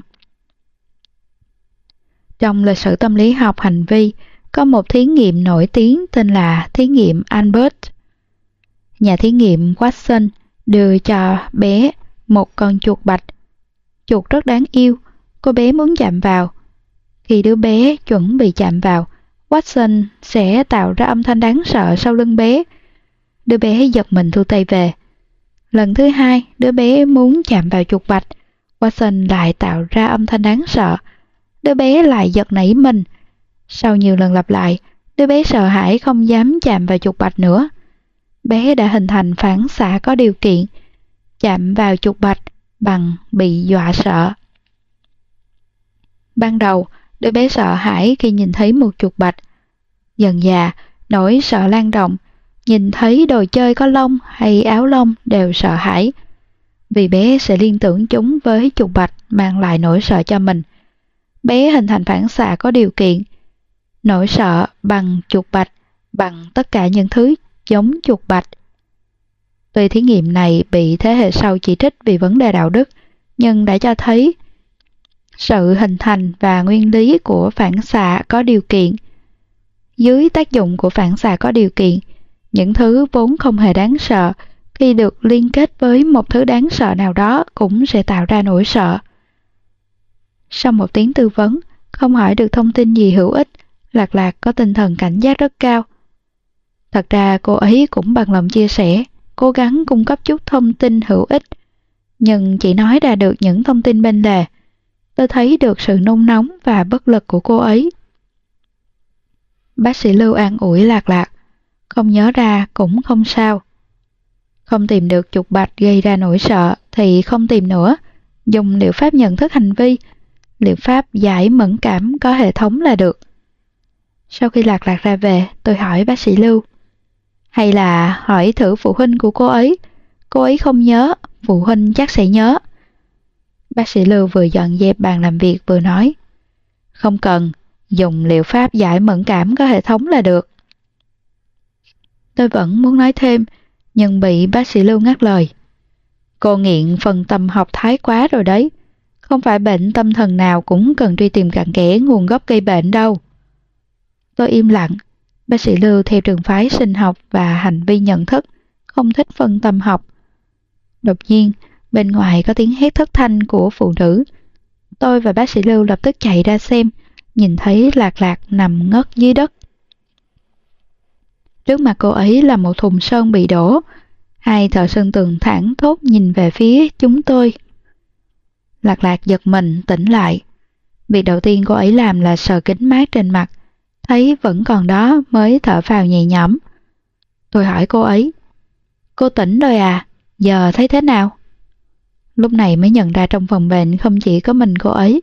Là lạc giật mình nhìn về phía tôi. Sau đó lắc đầu nói. Không sao. Tôi nói, tôi lo sau khi tỉnh lại cô sẽ sợ nên đeo kính vào cho cô. Có khó chịu không? Lạc lạc khẽ đáp, không khó chịu, cảm ơn. Tôi nói, đây là phòng nghỉ của bác sĩ Lưu. Cô chưa làm thủ tục nhập viện, đột nhiên ngất xỉu nên đành để cô nghỉ ngơi ở đây. Lạc lạc nói, làm phiền các cô quá, giờ tôi về ngay đây. Tôi nói, không cần vội, cô cứ nghỉ thêm một lát, Tờ Sơn vẫn đang ở ngoài thi công. Đây là đoạn đường bắt buộc phải đi ngang qua. Lạc lạc nghe nhắc đến thợ Sơn liền khừng lại, không đòi về nữa. Tôi nhìn cô ấy một lúc rồi hỏi. Thùng sơn bị đổ kia là sơn màu trắng. Cô cũng sợ nó sao? Lạc lạc không trả lời. Tôi tiếp tục. Cô đang đeo kính mát. Thật ra không thấy được sơn có màu gì. Cô coi chúng thành vật gì? Lạc lạc trông rất căng thẳng. Tôi thử đưa cho cô ấy một cốc nước. Cô ấy nhận lấy. Xong tôi không bỏ sót về kháng cự và giật lùi trong phút chốc của cô ấy. Tôi đã suy đoán. Cô nghĩ vũng sơn kia là máu đúng không? Lạc lạc giật mình, cúi gầm mặt không trả lời. Nhưng đã bị phản ứng của cơ thể bán đứng. Cô ấy sẽ rùng mình khi nghe đến từ này. Tôi hỏi, Lạc lạc, có phải cô mắc chứng sợ máu không? Lạc lạc ngơ ngác một lúc, hỏi. Tôi, tôi sợ máu sao? Tôi cười nói. Tôi đang hỏi cô kia mà. Bình thường nhìn thấy máu cô có thấy chóng mặt, thở dốc, khiếp sợ hoặc ngất xỉu như lần này không? Lạc lạc ngờ ngờ đáp. Hình như thường hay như vậy. Nhìn thấy màu đỏ sẽ như vậy. Máu cũng có màu đỏ. Tôi cứ nghĩ chuyện này là bình thường. Tôi ngẫm nghĩ rồi đổi một cách giải thích khác. Bình thường cô đều đeo kính, nhìn thấy đồ màu đỏ cô cũng không phát hiện được. Nhưng những thứ như sơn hoặc nước khiến cô dễ liên tưởng hơn. Chính vì đeo kính mát nên không xác nhận được màu sắc, nên cô liên tưởng ngay đến máu, và rồi khơi dậy phản ứng sinh lý khó chịu. Lạc lạc gật đầu. Tôi dò hỏi thêm, Cô nhạy cảm với máu hơn các thứ màu đỏ khác. Lạc lạc nghĩ ngợi rồi nói. Hình như đúng là như vậy. Tôi hỏi, chắc bố mẹ cô cũng bị sợ máu nhỉ? Lạc lạc thoáng im lặng rồi nói. Bố tôi bị. Đã xác định được đại khái rồi. Chứng sợ máu thường có tiền sử gia đình, con cái sẽ di truyền thần kinh phế vị phản ứng mạnh với máu và thương tổn. Khi bị kích thích, cơ thể bệnh nhân sẽ hạ huyết áp để giữ cân bằng. Lưu lượng máu sẽ lên não tạm thời bị tụt giảm. Não không được cung cấp đủ máu, gây chóng mặt. Đó là một dạng hội chứng ám ảnh sợ hãi chuyên biệt, bắt nguồn từ hội chứng sợ máu. Từ đó phát triển thành nỗi sợ với tất cả những thứ liên quan đến máu. Chứng sợ màu đỏ. Có lẽ tôi đã tìm ra chục bạch gây chứng ám ảnh sợ hãi của Lạc Lạc rồi. Tôi để cô ấy nghỉ ngơi, định đi nói cho bác sĩ Lưu biết suy luận này. Thấy cô ấy bồn chồn ngồi trên giường, bèn dịu giọng nói. Trước khi tan làm, bác sĩ Lưu sẽ không qua bên này. Tôi đã thu dọn sơ qua căn phòng này rồi. Không có gì màu đỏ hết. Cô có thể yên tâm tháo kính ra. Đợi thợ sơn xong việc, tôi sẽ qua báo với cô. Lạc lạc do dự một lúc rồi gật đầu, tháo kính ra. Cô ấy đã dần mở lòng với tôi, bắt đầu tin tưởng tôi rồi. Tôi vừa định nói chuyện với cô ấy thêm chút nữa. Cô ấy đột nhiên quay đầu nhìn về phía cửa sổ. Một sợi dây ni lông màu đỏ lơ lửng ở đó từ bao giờ. Chắc dùng để buộc gì đó. Bên trên đầy bụi bẩn. Một đoạn ngắn bị thổi, bị gió thổi bay ngang qua trước cửa sổ. Người bình thường sẽ không chú ý đến nó vì rất thường gặp. Biên độ dao động của nó rất nhỏ. Tôi hoàn toàn không phát hiện ra. Lạc lạc trừng to mắt nhìn sợi dây ni lông kia, sắc mặt bắt đầu chuyển màu trắng bệch, hơi thở dồn dập. Tôi vội chạy qua đóng rèm cửa, khi quay lại, lạc lạc đã đeo kính mắt vào. Tôi nhìn dáng vẻ vẫn chưa qua cơn khiếp sợ của cô ấy, nhớ lại sợi dây ni lông kia, bỗng cảm thấy dường như có sức mạnh bất khả kháng nào đó đang ngăn cản lạc lạc mở lòng mình với thế giới. Tôi không rõ đây là cảm giác của bản thân hay tôi đang đồng cảm với lạc lạc của lúc này. Cô ấy vừa tháo mắt kính tin tưởng tôi chút ít, đã bị thế giới dọa ngược trở về. Tôi đến trao đổi với bác sĩ Lưu về suy luận chứng sợ máu. Bác sĩ Lưu không nói gì, cũng không thể nói được gì thật. Nếu nguồn cơn là chứng sợ máu, phân tâm học sẽ không có tác dụng gì nhiều, vì đây là do gen di truyền và sinh lý gây ra, tác động bên ngoài không nhiều, vẫn cần can thiệp bằng liệu pháp giải mẫn cảm có hệ thống. Những hội chứng ám ảnh sợ hãi chuyên biệt dạng này, chẳng hạn như sợ môi trường tự nhiên, sợ gió, sợ mưa, sợ nước, hoặc sợ hoàn cảnh chuyên biệt như đường hầm, cầu vượt, hoặc sợ một loài động vật nào đó, có cần điều trị hay không đều phải xem nhu cầu và quyết định của đương sự. Nhiều người vẫn có thể chung sống bình thường với hội chứng ám ảnh này, cố gắng khống chế phạm vi ảnh hưởng ở mức chấp nhận được. Nhưng nỗi sợ của Lạc Lạc lan rộng một cách nghiêm trọng như vậy, hiển nhiên không thể tự chịu đựng thêm nữa. Ngày tái khám tiếp theo, Lạc Lạc không đến đúng hẹn. Cô ấy gặp tai nạn giao thông, đang nằm viện. Tan làm, tôi chạy ngay qua bệnh viện cô ấy đang nằm. Tuy bác sĩ Lưu nói nghe qua điện thoại, có vẻ như cô ấy không sao, nhưng tôi không yên tâm chút nào. Vì tai nạn giao thông, máu liên tưởng đến nỗi sợ, tai nạn giao thông sẽ gây tổn thương tâm lý nghiêm trọng hơn tổn thương thể chất cho Lạc Lạc. Khi đến nơi, Lạc Lạc ngồi một mình trên giường, đeo kính mát. Các bệnh nhân khác liên tục nhìn về phía cô ấy, cho rằng cô ấy có vấn đề. Ở trong nhà đeo kính mát làm gì? Nhìn thấy tôi, Lạc Lạc khá bất ngờ, cũng có chút vui mừng. Tôi phát hiện sau một tuần không gặp, cô ấy đã gầy hơn, trắng hơn, khuôn mặt đầy vẻ ảm đạm suy sụp. Lạc lạc nói cô ấy chỉ bị hoảng sợ, không bị xe đụng trúng, bị ngã mới bị trầy xước chút ít. Tôi hỏi, có nhìn thấy máu không? Lạc lạc gật đầu. Kính bị rơi mất nên đã nhìn thấy một chút. Tôi hỏi, lúc đó có la hét không? Lạc lạc hơi khó xử, đáp. Tôi không nhớ rõ, chắc là có. Còn rất khoa trương, nên tài xế mới sợ hết hồn, tưởng đâm trúng người rồi. Tôi gần như đã tưởng tượng ra tình cảnh lúc đó.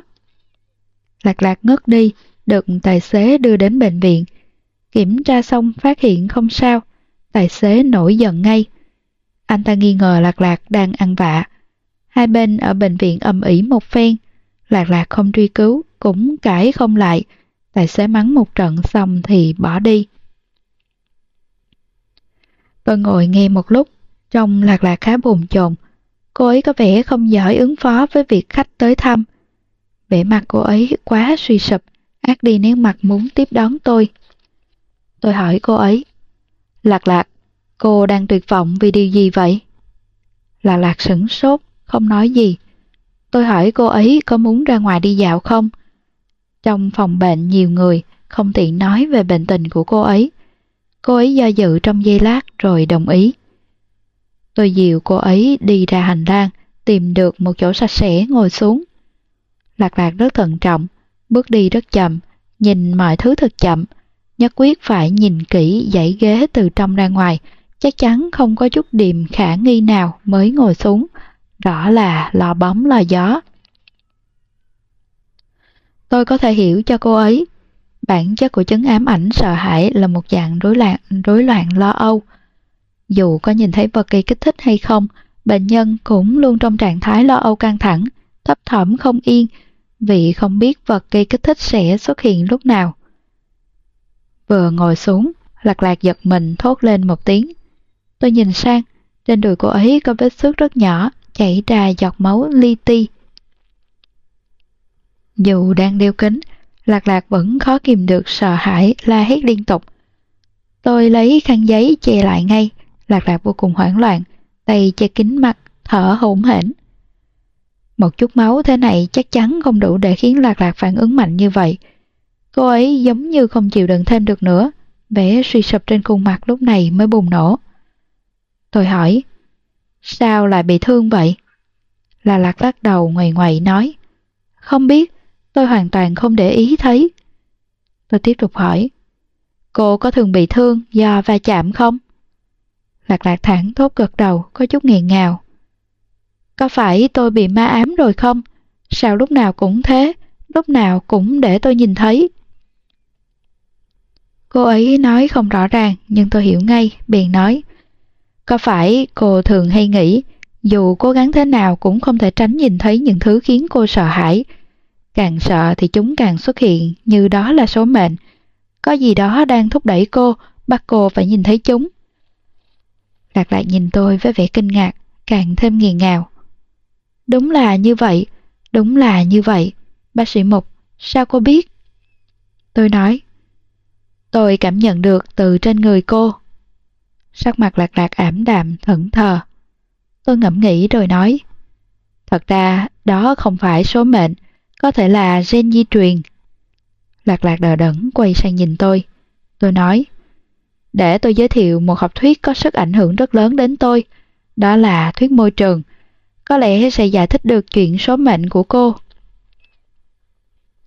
Gen, học thuyết môi trường nói rằng gen có ảnh hưởng rất lớn đến môi trường do con người tạo ra. Ví dụ như chứng sợ máu, chứng sợ máu sẽ di truyền qua dây thần kinh phế vị nhạy cảm với máu và thương tổn. Người được di truyền có đặc điểm tính cách khá bốc đồng, dễ nảy sinh xung đột với người khác, hoặc hời hợt cẩu thả, bất cẩn chút là va chạm gây thương tích hoặc cực kỳ tò mò. Thấy có tai nạn giao thông trên đường sẽ không kìm được chạy đến xem, thế nên thường xuyên nhìn thấy máu. Tôi tổng kết lại. Gen di truyền sẽ không ngừng thôi thúc cô nhìn những cảnh tượng đó, tạo cơ hội cho mình biểu hiện. Lạc lạc nghe xong đầy hoang mang. Tôi giải thích thêm. Tôi phát hiện cô cực kỳ nhạy cảm, một chút động tĩnh nhỏ cũng chú ý đến nó. Hôm đó, ở trong phòng nghỉ của bác sĩ Lưu, cô để ý đến một sợi dây ni lông bé xíu mà người bình thường rất khó phát hiện ra. Còn vụ tai nạn lần này, tuy tôi không rõ toàn bộ quá trình, nhưng có thể vì khi qua đường cô không ngừng nhìn ngó, nhìn trước ngó sau, tìm kiếm những thứ đe dọa đến mình, nên lơ là việc tránh gây tai nạn. Tôi tiếp tục. Cô luôn tập trung quá độ vào những thứ cần đề phòng, nhưng càng như vậy, cô sẽ càng dễ bị thương. Như thật sự có một sức mạnh bất khả kháng nào đó đang đưa đẩy cô, khiến cô ngày càng tuyệt vọng. Lạc lạc túm lấy tay tôi hỏi, Vậy, vậy phải làm sao đây? Tôi vỗ về cô ấy. Gen di truyền đã được quyết định từ lúc sinh ra, Nhưng nó không phải số mệnh. Chúng ta tìm cách giải quyết là được. Cô đừng tuyệt vọng. Chẳng có ai đang đẩy cô về phía địa ngục. Chỉ cần cô ý thức được vấn đề này, bệnh tình chắc chắn sẽ được cải thiện.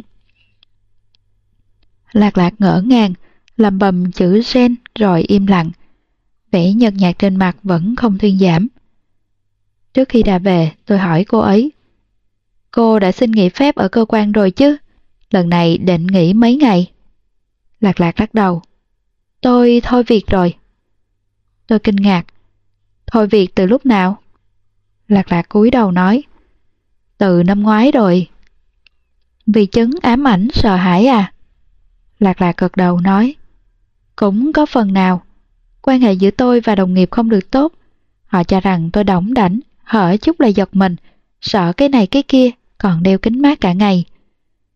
Cô ấy lại lộ vẻ xấu hổ như muốn tự giống mình đi. Khi nói giọng lý nhí như mũi kêu, có lẽ cũng chỉ nghĩ bản thân động đảnh thật. Tôi im lặng. Người đời không thể tưởng tượng được nỗi khổ của người khác.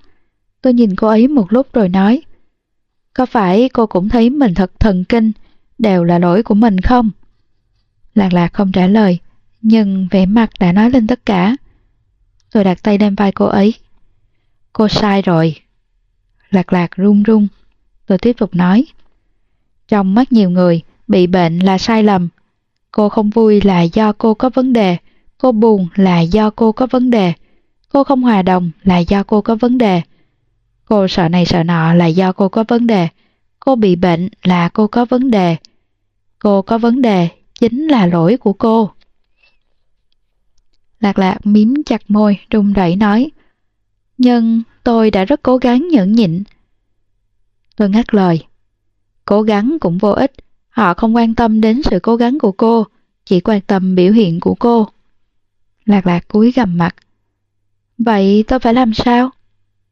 Tôi vuốt tóc cô ấy, nói Con người rất lười biếng với nỗi đau, chỉ cần không xuất hiện ở bản thân sẽ tránh càng xa càng tốt. Nếu không thể thay đổi nhận thức của xã hội, vậy người thay đổi chỉ có thể là bản thân thôi. Cô chỉ cần đem theo mặc cảm tội lỗi này đến bệnh viện khám. Đợi bác sĩ hiền từ nói với cô rằng cô không có lỗi. Đợi đến khi chữa khỏi, càng đảm thêm lần nữa, quay trở lại xã hội, đón nhận phán quyết của mọi người. Tôi nhìn cô ấy. Cô giao quyền phán quyết cho họ. Cả đời này chỉ có thể không ngừng nhận lỗi về mình. Lạc lạc đứng đó, trông thật mong manh, tự như chỉ cần một cơn gió là có thể cuốn cô ấy đi. Lạc lạc, hãy đoạt lại quyền phán quyết đi. Cô ấy im lặng thật lâu, đột nhiên bật khóc, lớn tiếng khóc, nói rằng đã rất lâu mình không dám khóc. Cô ấy mang lại quá nhiều rắc rối cho người khác, cả việc khóc cũng không dám, làm thế là ủy mị. Tôi vỗ lưng an ủi cô ấy thật lâu. Bóng lưng rời đi sau khi khóc xong của cô ấy dường như đã có chút màu sắc. Không còn ảm đạm như lúc trước nữa. Nghĩ lại thì có lẽ sự ảm đạm kia cũng bị trục xuất khỏi thế giới đầy màu sắc và thẳng thừng này. Lạc lạc bắt đầu liệu trình giải mẫn cảm có hệ thống, tiến hành giải mẫn cảm với máu, nhưng để đề phòng lạc lạc ngất xỉu vì chứng sợ máu, mức độ giải mẫn cảm buộc phải chia ra rất nhỏ, phơi nhiễm từng chút một, tiến độ rất chậm. Sau ba lần trị liệu, chân mày bác sĩ Lưu gần như dính sát vào nhau. Tôi hỏi, không có tác dụng nào sao? Bác sĩ Lưu không trả lời, coi như ngầm thừa nhận.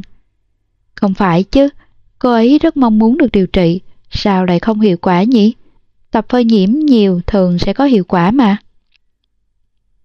Bác sĩ Lưu ném hồ sơ bệnh án đến trước mặt tôi và nói Cô xem cái này đi.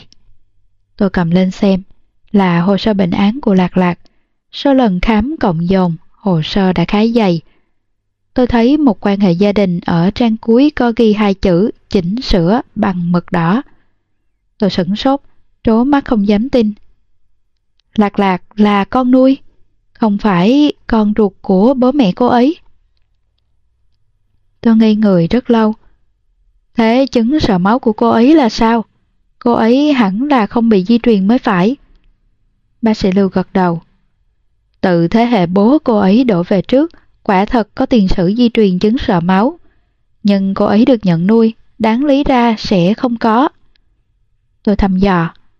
Vậy liệu có khả năng bố mẹ ruột của cô ấy cũng mắc chứng sợ máu? Sau đó... Bác sĩ Lưu cười khẩy. Có chứ, trên đời này chẳng có gì là không thể cả. Cô thấy khả năng này có cao không? Tôi không nói thêm nữa. Chúng tôi đều biết đây không phải vấn đề khả năng cao hay không, mà là bố nuôi có chứng sợ máu, nhưng lại di truyền cho con gái nuôi. Mối liên hệ này mới là điểm thiên chốt. Đầu óc tôi quay cuồng, mọi suy đoán trước đó đều bất thành. Nguồn gốc chứng sợ màu đỏ của Lạc Lạc không phải chứng sợ máu. Thế tại sao cô ấy lại sợ máu? Nhớ lại hôm đó ở bệnh viện, tôi nói với cô ấy về học thuyết môi trường, sen. Tuy cô ấy rất kinh ngạc, nhưng không hề tỏ ra đã sáng tỏ. Xem ra cô ấy đã biết trong người mình không được di truyền dây thần kinh phế vị. Tôi hơi thắc mắc. Không đúng, thông tin quan trọng như vậy, sao cô ấy không nói gì? Bác sĩ Lưu không trả lời. Tôi quay người bỏ đi. Tôi đi hỏi cô ấy. Bác sĩ Lưu lập tức ngăn tôi lại. Một qua, cô đừng quan tâm bệnh nhân quá mức, sẽ ảnh hưởng đến mức độ chuyên nghiệp. Tôi chẳng buồn ngoảnh đầu lại, chỉ đáp. Cô ấy đâu phải bệnh nhân của tôi, của anh mà. Tôi hỏi với tư cách bạn bè. Bác sĩ Lưu đảo mắt. Cô cứng đầu cứng cổ thật. Tôi đã hỏi lạc lạc. Cô ấy nói tưởng điều này không quan trọng nên không nói. Tôi hỏi khi tôi nói về gen di truyền, tại sao cô ấy không bác bỏ? Lạc lạc cúi đầu. Thấy cô nói rất có lý. Hơn nữa, cô nói quyền tự quyết của tôi mới là thiên chốt, nên tôi nghĩ không cần phải nói. Trước câu trả lời này, tôi cũng không biết nên nói gì, đành hỏi tường tận chuyện cô ấy được nhận nuôi. Lạc Lạc được nhận nuôi trước năm 4 tuổi. Mẹ nuôi chưa từng sinh nở, cô ấy là con một trong nhà. Khi được hỏi về quan hệ với bố mẹ nuôi, Lạc Lạc ấp úng một lúc rồi nói tạm ổn, không tốt, không xấu. Bây giờ mạnh ai nấy sống. Tôi hỏi kỹ hơn thì Lạc Lạc không nhớ nữa. Ký ức về tuổi thơ của cô ấy rất rời rạc, không thể ghép lại hoàn chỉnh. Không hỏi được gì, tôi đã cảm nhận được sự bất lực của bác sĩ Lưu. Lạc Lạc trông như rất hợp tác, động lực trị liệu mạnh mẽ, nhưng hầu như không thể moi được thông tin nào hữu ích từ miệng cô ấy. Quan trọng nhất là cô ấy không hề giấu giếm, bản thân cũng rất sốt ruột. Chắc chắn trong tiềm thức có gì đó ngăn cản cô ấy nói ra thông tin hữu ích. Tiềm thức đang bảo vệ cô ấy. Tôi không cần hỏi thêm nữa, tiễn cô ấy ra về trong trạng thái rối rắm. Lạc lạc thấy tôi mặt ủ mày châu thì khá lo lắng, như sợ tôi sẽ từ bỏ cô ấy, liên tục ngoái đầu nhìn lại khi ra khỏi bệnh viện. Để cô ấy yên tâm, tôi bèn đứng trước cổng bệnh viện đến khi cô ấy đi khuất ở cuối con đường, không nhìn thấy tôi nữa. Mấy ngày sau đó, tôi không ngừng nghĩ về chuyện của Lạc Lạc. Nghĩ sao cũng không ra đầu mối nào. Rõ ràng cô ấy có nỗi sợ vô cùng mãnh liệt với máu và thương tổn, nhưng lại không mắc chứng sợ máu. Sau nhiều ngày suy nghĩ, tôi quyết định tìm tề tố. Tuy là bệnh nhân, nhưng tề tố có kiến thức phi thường, có cách lý giải độc đáo về các triệu chứng của bệnh nhân, thường gợi ý cho tôi, nên giờ tôi đã hình thành thói quen gặp vấn đề sẽ đến hỏi ý anh ta. Thời gian hoạt động tự do, các bệnh nhân khác đều qua phòng sinh hoạt chung. Một mình tề tố ngồi trong phòng đọc sách. Tôi gõ cửa, anh ta chẳng cần ngẩng đầu lên. Lần này lại có chuyện gì? Tôi tò mò. Sao anh biết là tôi? Tề tố lật trang giấy nói. Cả khu nội trú chỉ có mỗi cô gõ cửa khi vào phòng bệnh nhân. Tôi cười hì hì, đi qua nói. Ôi chào, Tề Đại Tiên đang khen tôi đấy à? Tề Tố ngước mắt lên nói. Đừng gọi tôi như vậy.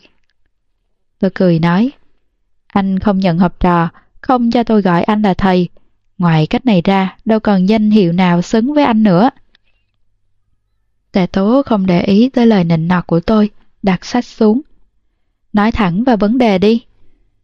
Tôi cung kính ngồi xuống nói. Bệnh nhân ám ảnh sợ hãi, sợ màu đỏ. Tôi không tìm ra nguyên nhân, cứ ngỡ tìm ra rồi, nhưng hình như đã nhầm. Anh nói tôi nên thử đồng cảm với bệnh nhân. Thế chứng ám ảnh sợ hãi của cô ấy, tôi làm sao để đồng cảm đây? Tôi đâu có sợ màu đỏ. Tề tố hỏi tôi. Vậy cô sợ cái gì? Cô sợ nhất cái gì? Tôi ngẫm nghĩ rồi đáp. Ong và cá mập. Vô số lần tôi từng nghĩ nếu ngày nào đó cá mập biết bay, tôi sẽ tự sát luôn. Anh ta dở khóc dở cười hỏi tôi Tại sao cô lại sợ cá mập? Cô từng bị cá mập cắn à? Tôi xua tay nói Làm gì có Từng bị cắn tôi còn đứng ở đây tán gẫu với anh được sao? Lúc nhỏ thấy trong tivi cá mập nước ngọt gì đó ăn thịt người rất đáng sợ ám ảnh tuổi thơ rất nghiêm trọng nói đến đây tôi chợt khựng lại vỡ lẽ ra. Ý anh là tề tối chỉ cười không đáp. Tôi rất phấn khởi chỉ muốn bế anh ta lên xoay một vòng. Nỗi sợ của lạc lạc là do học được. Do học được. Sao tôi lại quên nhỉ? Có những nỗi sợ không ngừng đích thân trải qua là hiện tượng giả do học được.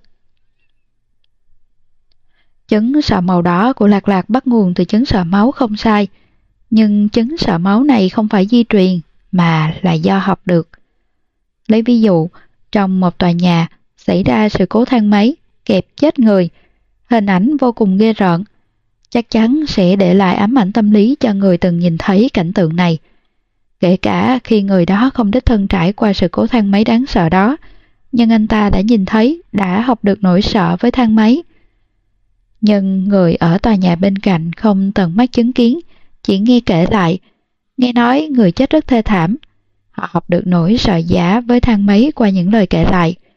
Mở rộng ra hơn, chúng ta xem tin tức truyền hình.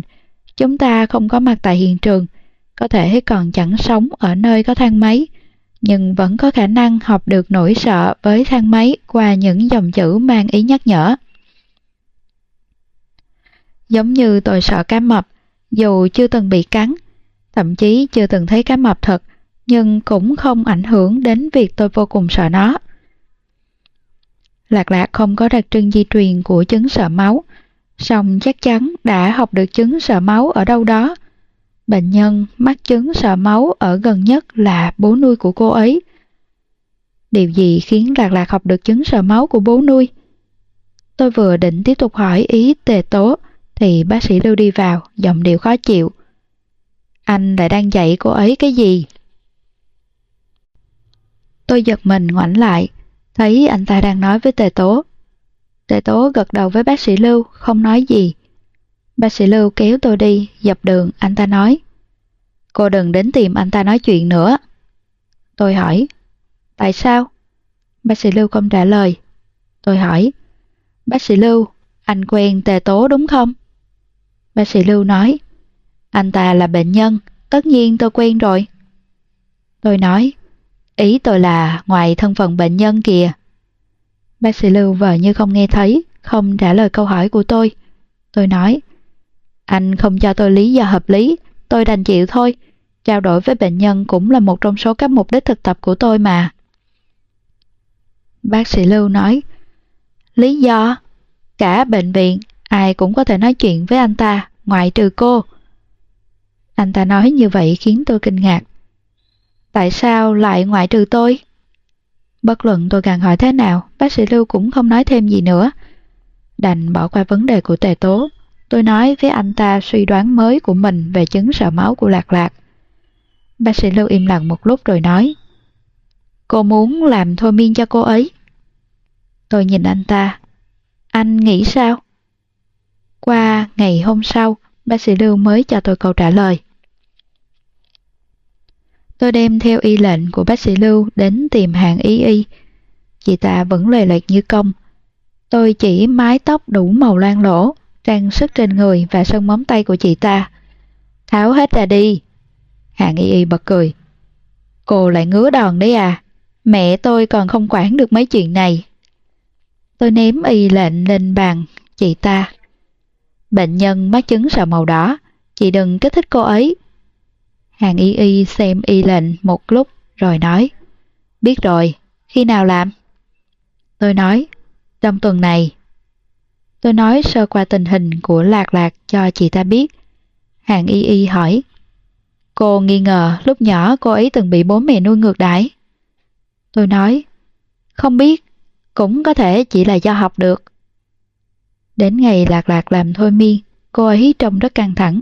Tôi vỗ về nói, chỉ giúp cô nhớ lại chuyện cô đã quên mà thôi. Những chuyện này sẽ giúp đỡ rất nhiều cho việc điều trị chứng sợ màu đỏ của cô. Lạc lạc gật đầu, bước vào phòng thôi miên. Hôm ấy, tôi nhìn thấy một hàng y y giản dị nhất kể từ khi quen biết chị ta đến nay.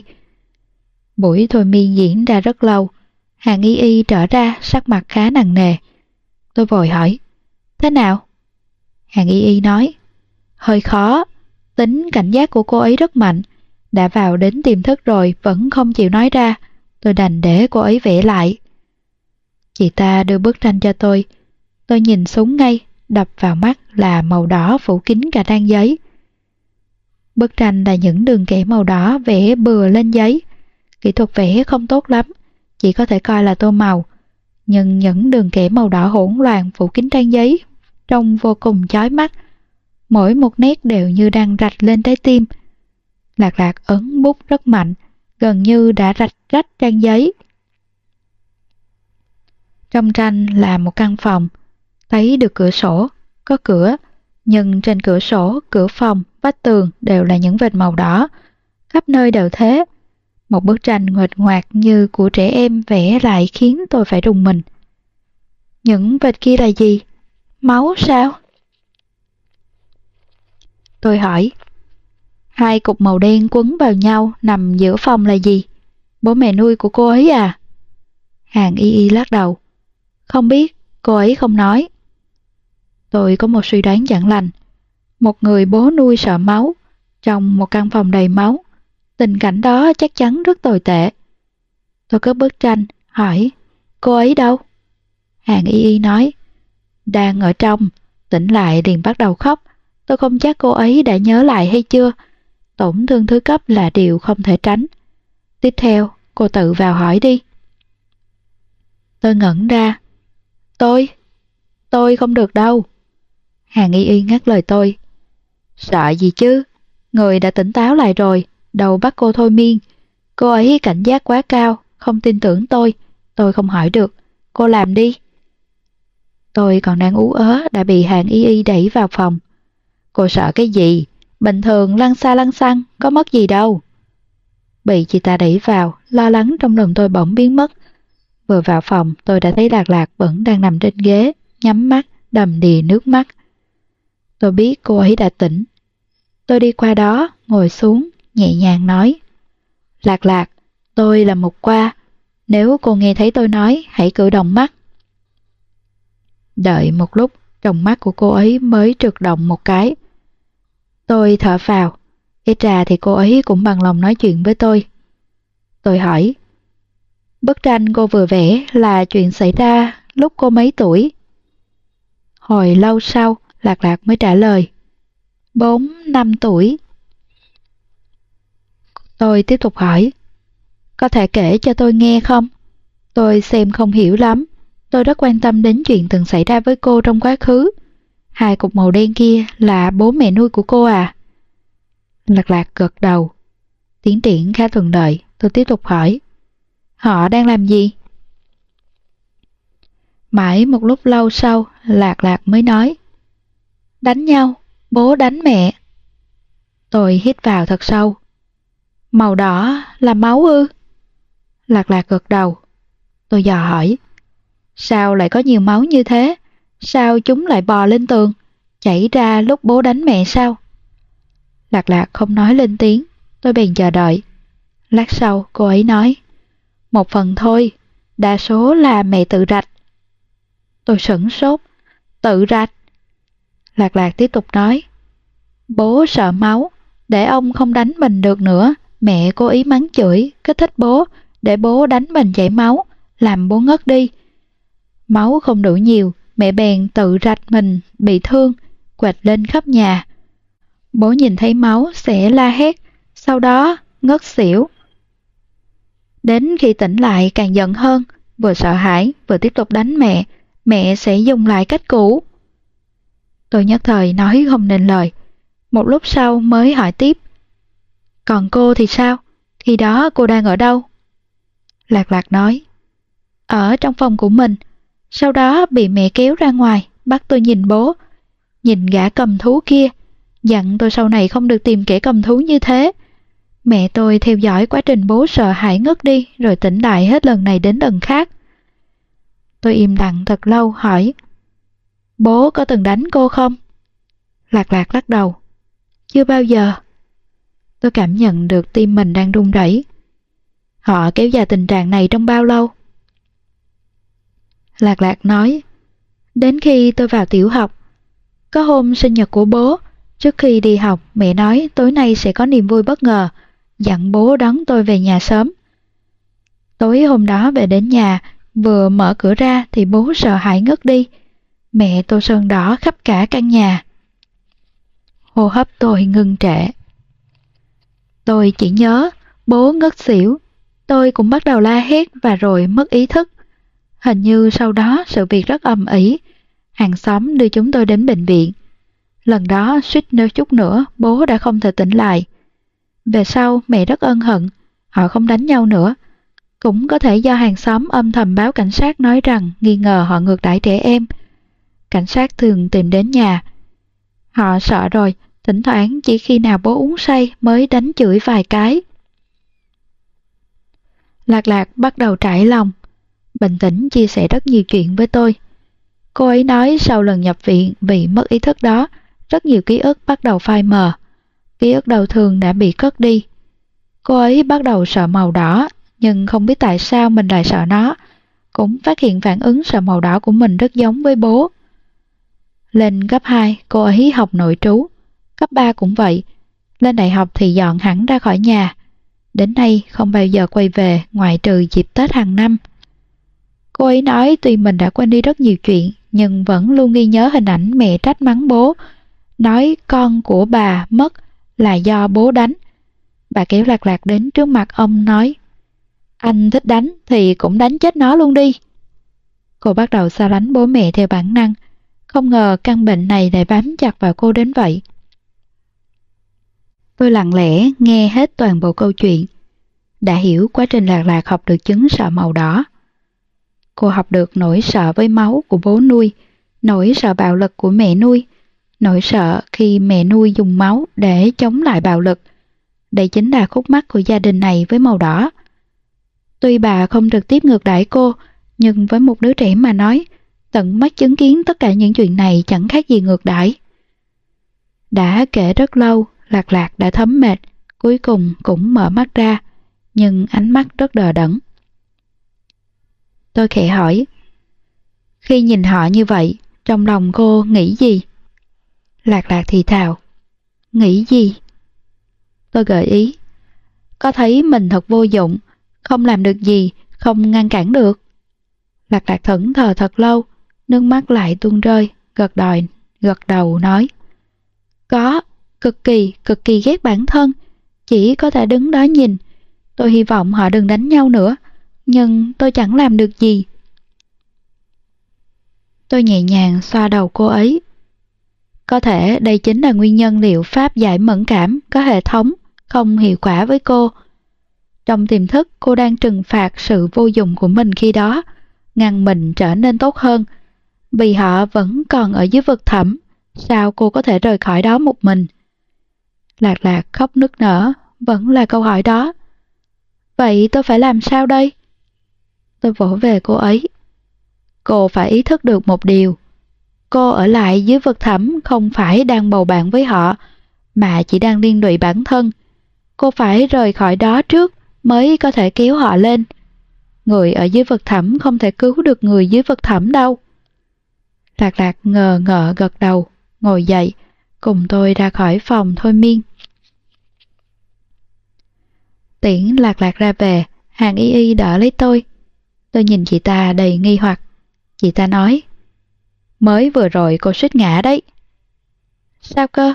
Tôi suýt ngã nhưng sao tôi lại không biết? Hàng y y cau mày. Cô có thực hiện giám sát hàng tuần không? Xử lý cảm xúc tiêu cực của cô? Tôi lắc đầu. Tạm thời tôi vẫn chưa cần đâu nhỉ? Chân mày hàng y y nhíu chặt lại. Sau này, mỗi tuần cô đến gặp tôi một lần. Tôi ngơ ngác. Tôi điên rồi, hay chị ta mới là người điên? Hai người chúng tôi không liên quan gì đến nhau mới bình thường. Nhưng thấy chị ta nghiêm túc như vậy, tôi cũng gật đầu. Cứ đến thôi, cũng không phải chuyện không thể. Sau lần đó, liệu trình giải mẫn cảm của Lạc Lạc đã bắt đầu có tác dụng. Hơn nữa, còn tiến triển, tiến bộ thần tốc. Hai hàng chân mày nhíu chặt của bác sĩ Lưu cũng giãn ra. Mỗi lần đợi cô ấy ngoài phòng giải mẫn cảm, tuy lúc bước ra sắc mặt luôn tái nhợt, nhưng nhìn thấy tôi, cô ấy luôn nở nụ cười thật tươi rồi chia sẻ quá trình và tâm đắc về buổi trị liệu. Đến lần thứ tư, có một sự cố nói lớn không lớn, nói nhỏ không nhỏ xảy ra. Không biết ai làm đổ một thùng sơn đỏ trước phòng giải mẫn cảm, trông rất giống máu. Tôi đến hơi muộn. Khi đến nơi, đúng lúc lạc lạc mở cửa ra, nhìn thấy vũng sơn đỏ kia. Vẻ sợ hãi lập tức hiện lên trên khuôn mặt cô ấy. Lạc lạc không cần đeo kính mát trong bệnh viện nữa. Chỗ máu đột ngột xuất hiện không giống mẫu máu dùng để giải mẫn cảm được chuẩn bị trong phòng. Cô ấy không hề phòng bị, trở tay không kịp. Tôi lo lắng hét lớn. Lạc lạc, cô đã gần khỏi rồi. Cô không còn là đứa trẻ bất lực với máu lúc nhỏ nữa. Cô của hiện tại có thể vượt qua. Hãy để cô lúc 27 tuổi, chứ không phải cô lúc 4 tuổi, 5 tuổi, để nhìn nhận nó. Lạc lạc nhìn chầm chầm vũng máu kia, hơi thở dồn dập, sắc mặt trắng bệch. Cô ấy nhìn rất lâu, liên tục nuốt khang. Sau đó cố gắng giữ bình tĩnh đi vòng qua nó. rồi thở phào, chợt thấy cô ấy quay trở lại cầm theo một cây chổi lau nhà trong tay. Cô ấy lau vũng sơn đỏ kia, lau rất chậm nhưng rất sạch sẽ. Tôi xích khóc vì nhìn thấy cảnh này. Cô ấy đang tự chứng minh cô ấy ở tuổi 27 sẽ xử lý máu bằng cách này. Cô ấy thực sự đã trưởng thành, không còn vô dụng, bất lực nữa. Có thể xóa đi những tổn thương trong quá khứ, xóa bỏ vực thẳm kia. Cô ấy thật dũng cảm. Tôi chạy vào khen bác sĩ Lưu. Tuy dùng sơn đỏ như vậy rất mạo hiểm, nhưng rất có hiệu quả. Bác sĩ Lưu đầy nghi hoặc, hỏi sơn đỏ gì? Không phải do anh ta làm. Tôi thấy hơi lạ, không phải bác sĩ Lưu, vậy là ai? Có thể đổ một vũng sơn lớn như vậy trước cửa phòng giải mẫn cảm, chắc chắn là người trong bệnh viện. Nhưng có quá nhiều bệnh nhân, bác sĩ đều rất bận rộn, không ai quan tâm đến chuyên chút chuyện vặt vảnh này. Sau đó, tôi mua ít đồ ăn vặt, định biếu cho người thầy hữu danh vô thực kia của mình. Không ngờ khi đến nơi lại gặp người quen, hàng y y. Hạng y y đang nói chuyện với tề tố, Trông chị ta có vẻ rất kính nể tề tố. Tôi càng thêm nghi hoặc, bác sĩ Lưu và Hàng Y Y đều quen tề tố sao? Nhưng rõ ràng bác sĩ Lưu có thái độ bất mãn với tề tố nhiều hơn. Hàng Y Y lại kính trọng anh ta hơn nhiều. Tôi đợi Hàng Y Y rời khỏi mới vào phòng. Không nhắc đến những gì vừa nhìn thấy. Đưa đồ ăn vặt và nói. Tề Đại Tiên, mong anh nhận cho. Tề Tố không hề khách sáo, nhận lấy, mở ra rồi để xuống bên cạnh. Tôi thoải mái ngồi xuống cạnh anh ta, đưa tay lấy đồ ăn vặt qua ăn, trò chuyện vu vơ, nói được một lúc chợt hỏi. Tề đại tiên này, đồng cảm tột độ, có phải thái độ sống của anh không? Tề tố cười đáp. Chắc là phải, cô thì sao? Tôi ngẫm nghĩ. Tôi à, cũng giống anh thôi, luôn giữ trí tưởng tượng phong phú nhất về nỗi đau của người khác. Tề tố thoáng khẩn lại. Tôi nói, tôi mong rằng mình sẽ không bao giờ chai lì với nỗi đau, luôn luôn nhạy cảm. Tề tố im lặng thật lâu. Nhưng nếu như vậy, cô sẽ phải chịu đựng nhiều nỗi đau hơn. Một chút sao động của người khác rất có thể là cuồng phong bão tố trên người cô. Cuồng phong bão tố trên người người khác, cô đã bị tan tành thành nghìn mảnh rồi. Tôi gật đầu. Đúng đấy, nhưng mỗi người đều có bản năng và sứ mệnh của mình. Chắc đây chính là bản năng của tôi. À, tề đại tiên này, anh nói liệu có ai vừa sinh ra đã thích hợp để chịu đựng nỗi đau không? Tề tố miếm chặt môi. không có loại người đó. Sau 10 lần giải mẫn cảm, bác sĩ Lưu tuyên bố Lạc Lạc đã phục hồi. Cô ấy ngơ ngẩn một lúc rồi ngượng ngùng hỏi, có thể quay lại đây nữa không? Bác sĩ Lưu thẳng thừng nói, được chứ, khi cô tái phát hoặc mắc bệnh tâm thần nào đó, chào mừng cô quay lại. Lạc lạc im lặng, tôi ở bên cạnh ngước mắt nhìn trời, bác sĩ Lưu đúng là đàn ông cục súc. Chúc anh ta độc thân cho đến khi vũ trụ bị hủy diệt. Tôi tiễn lạc lạc xuất viện, vành mắt cô ấy lại đỏ lên. Tôi hiểu được cô ấy đang sợ hãi. Kể từ hôm nay, cô ấy phải tạm biệt bệnh viện, nơi có thể bao dung mọi mặt của mình. Phải quay về với những phán quyết xã hội kia rồi. Tôi vỗ vai cô ấy, cười nói. Đừng sợ, cô đã giành lại quyền phán quyết rồi. Lạc lạc gật đầu. Tôi lùi về sau một bước, vẫy tay chào cô ấy. Bây giờ, quyền phán quyết đang nằm trong tay cô. Nó vẫn có thể vụt mất. Cô phải không ngừng tranh giành nó với xã hội ngoài kia, không ngừng giành chỗ đứng xứng đáng cho mình của 27 tuổi, 28 tuổi, 30 tuổi, 40 tuổi. Đừng nhường nó cho những người không có chút trí tưởng tượng nào về nỗi đau. Họ không xứng đáng. Lạc lạc trịnh trọng gật đầu, ánh mắt trở nên kiên định hơn. Cô ấy có bước nhẹ nhàng và chậm rãi rời đi, thận trọng nhưng mạnh dạn bắt đầu nhìn ngắm thế giới này. Để ủng hộ kênh, quý vị có thể để lại bình luận cũng như chia sẻ hoặc có thể ủng hộ tài chính trực tiếp về các địa chỉ đã được ghi ở phần mô tả.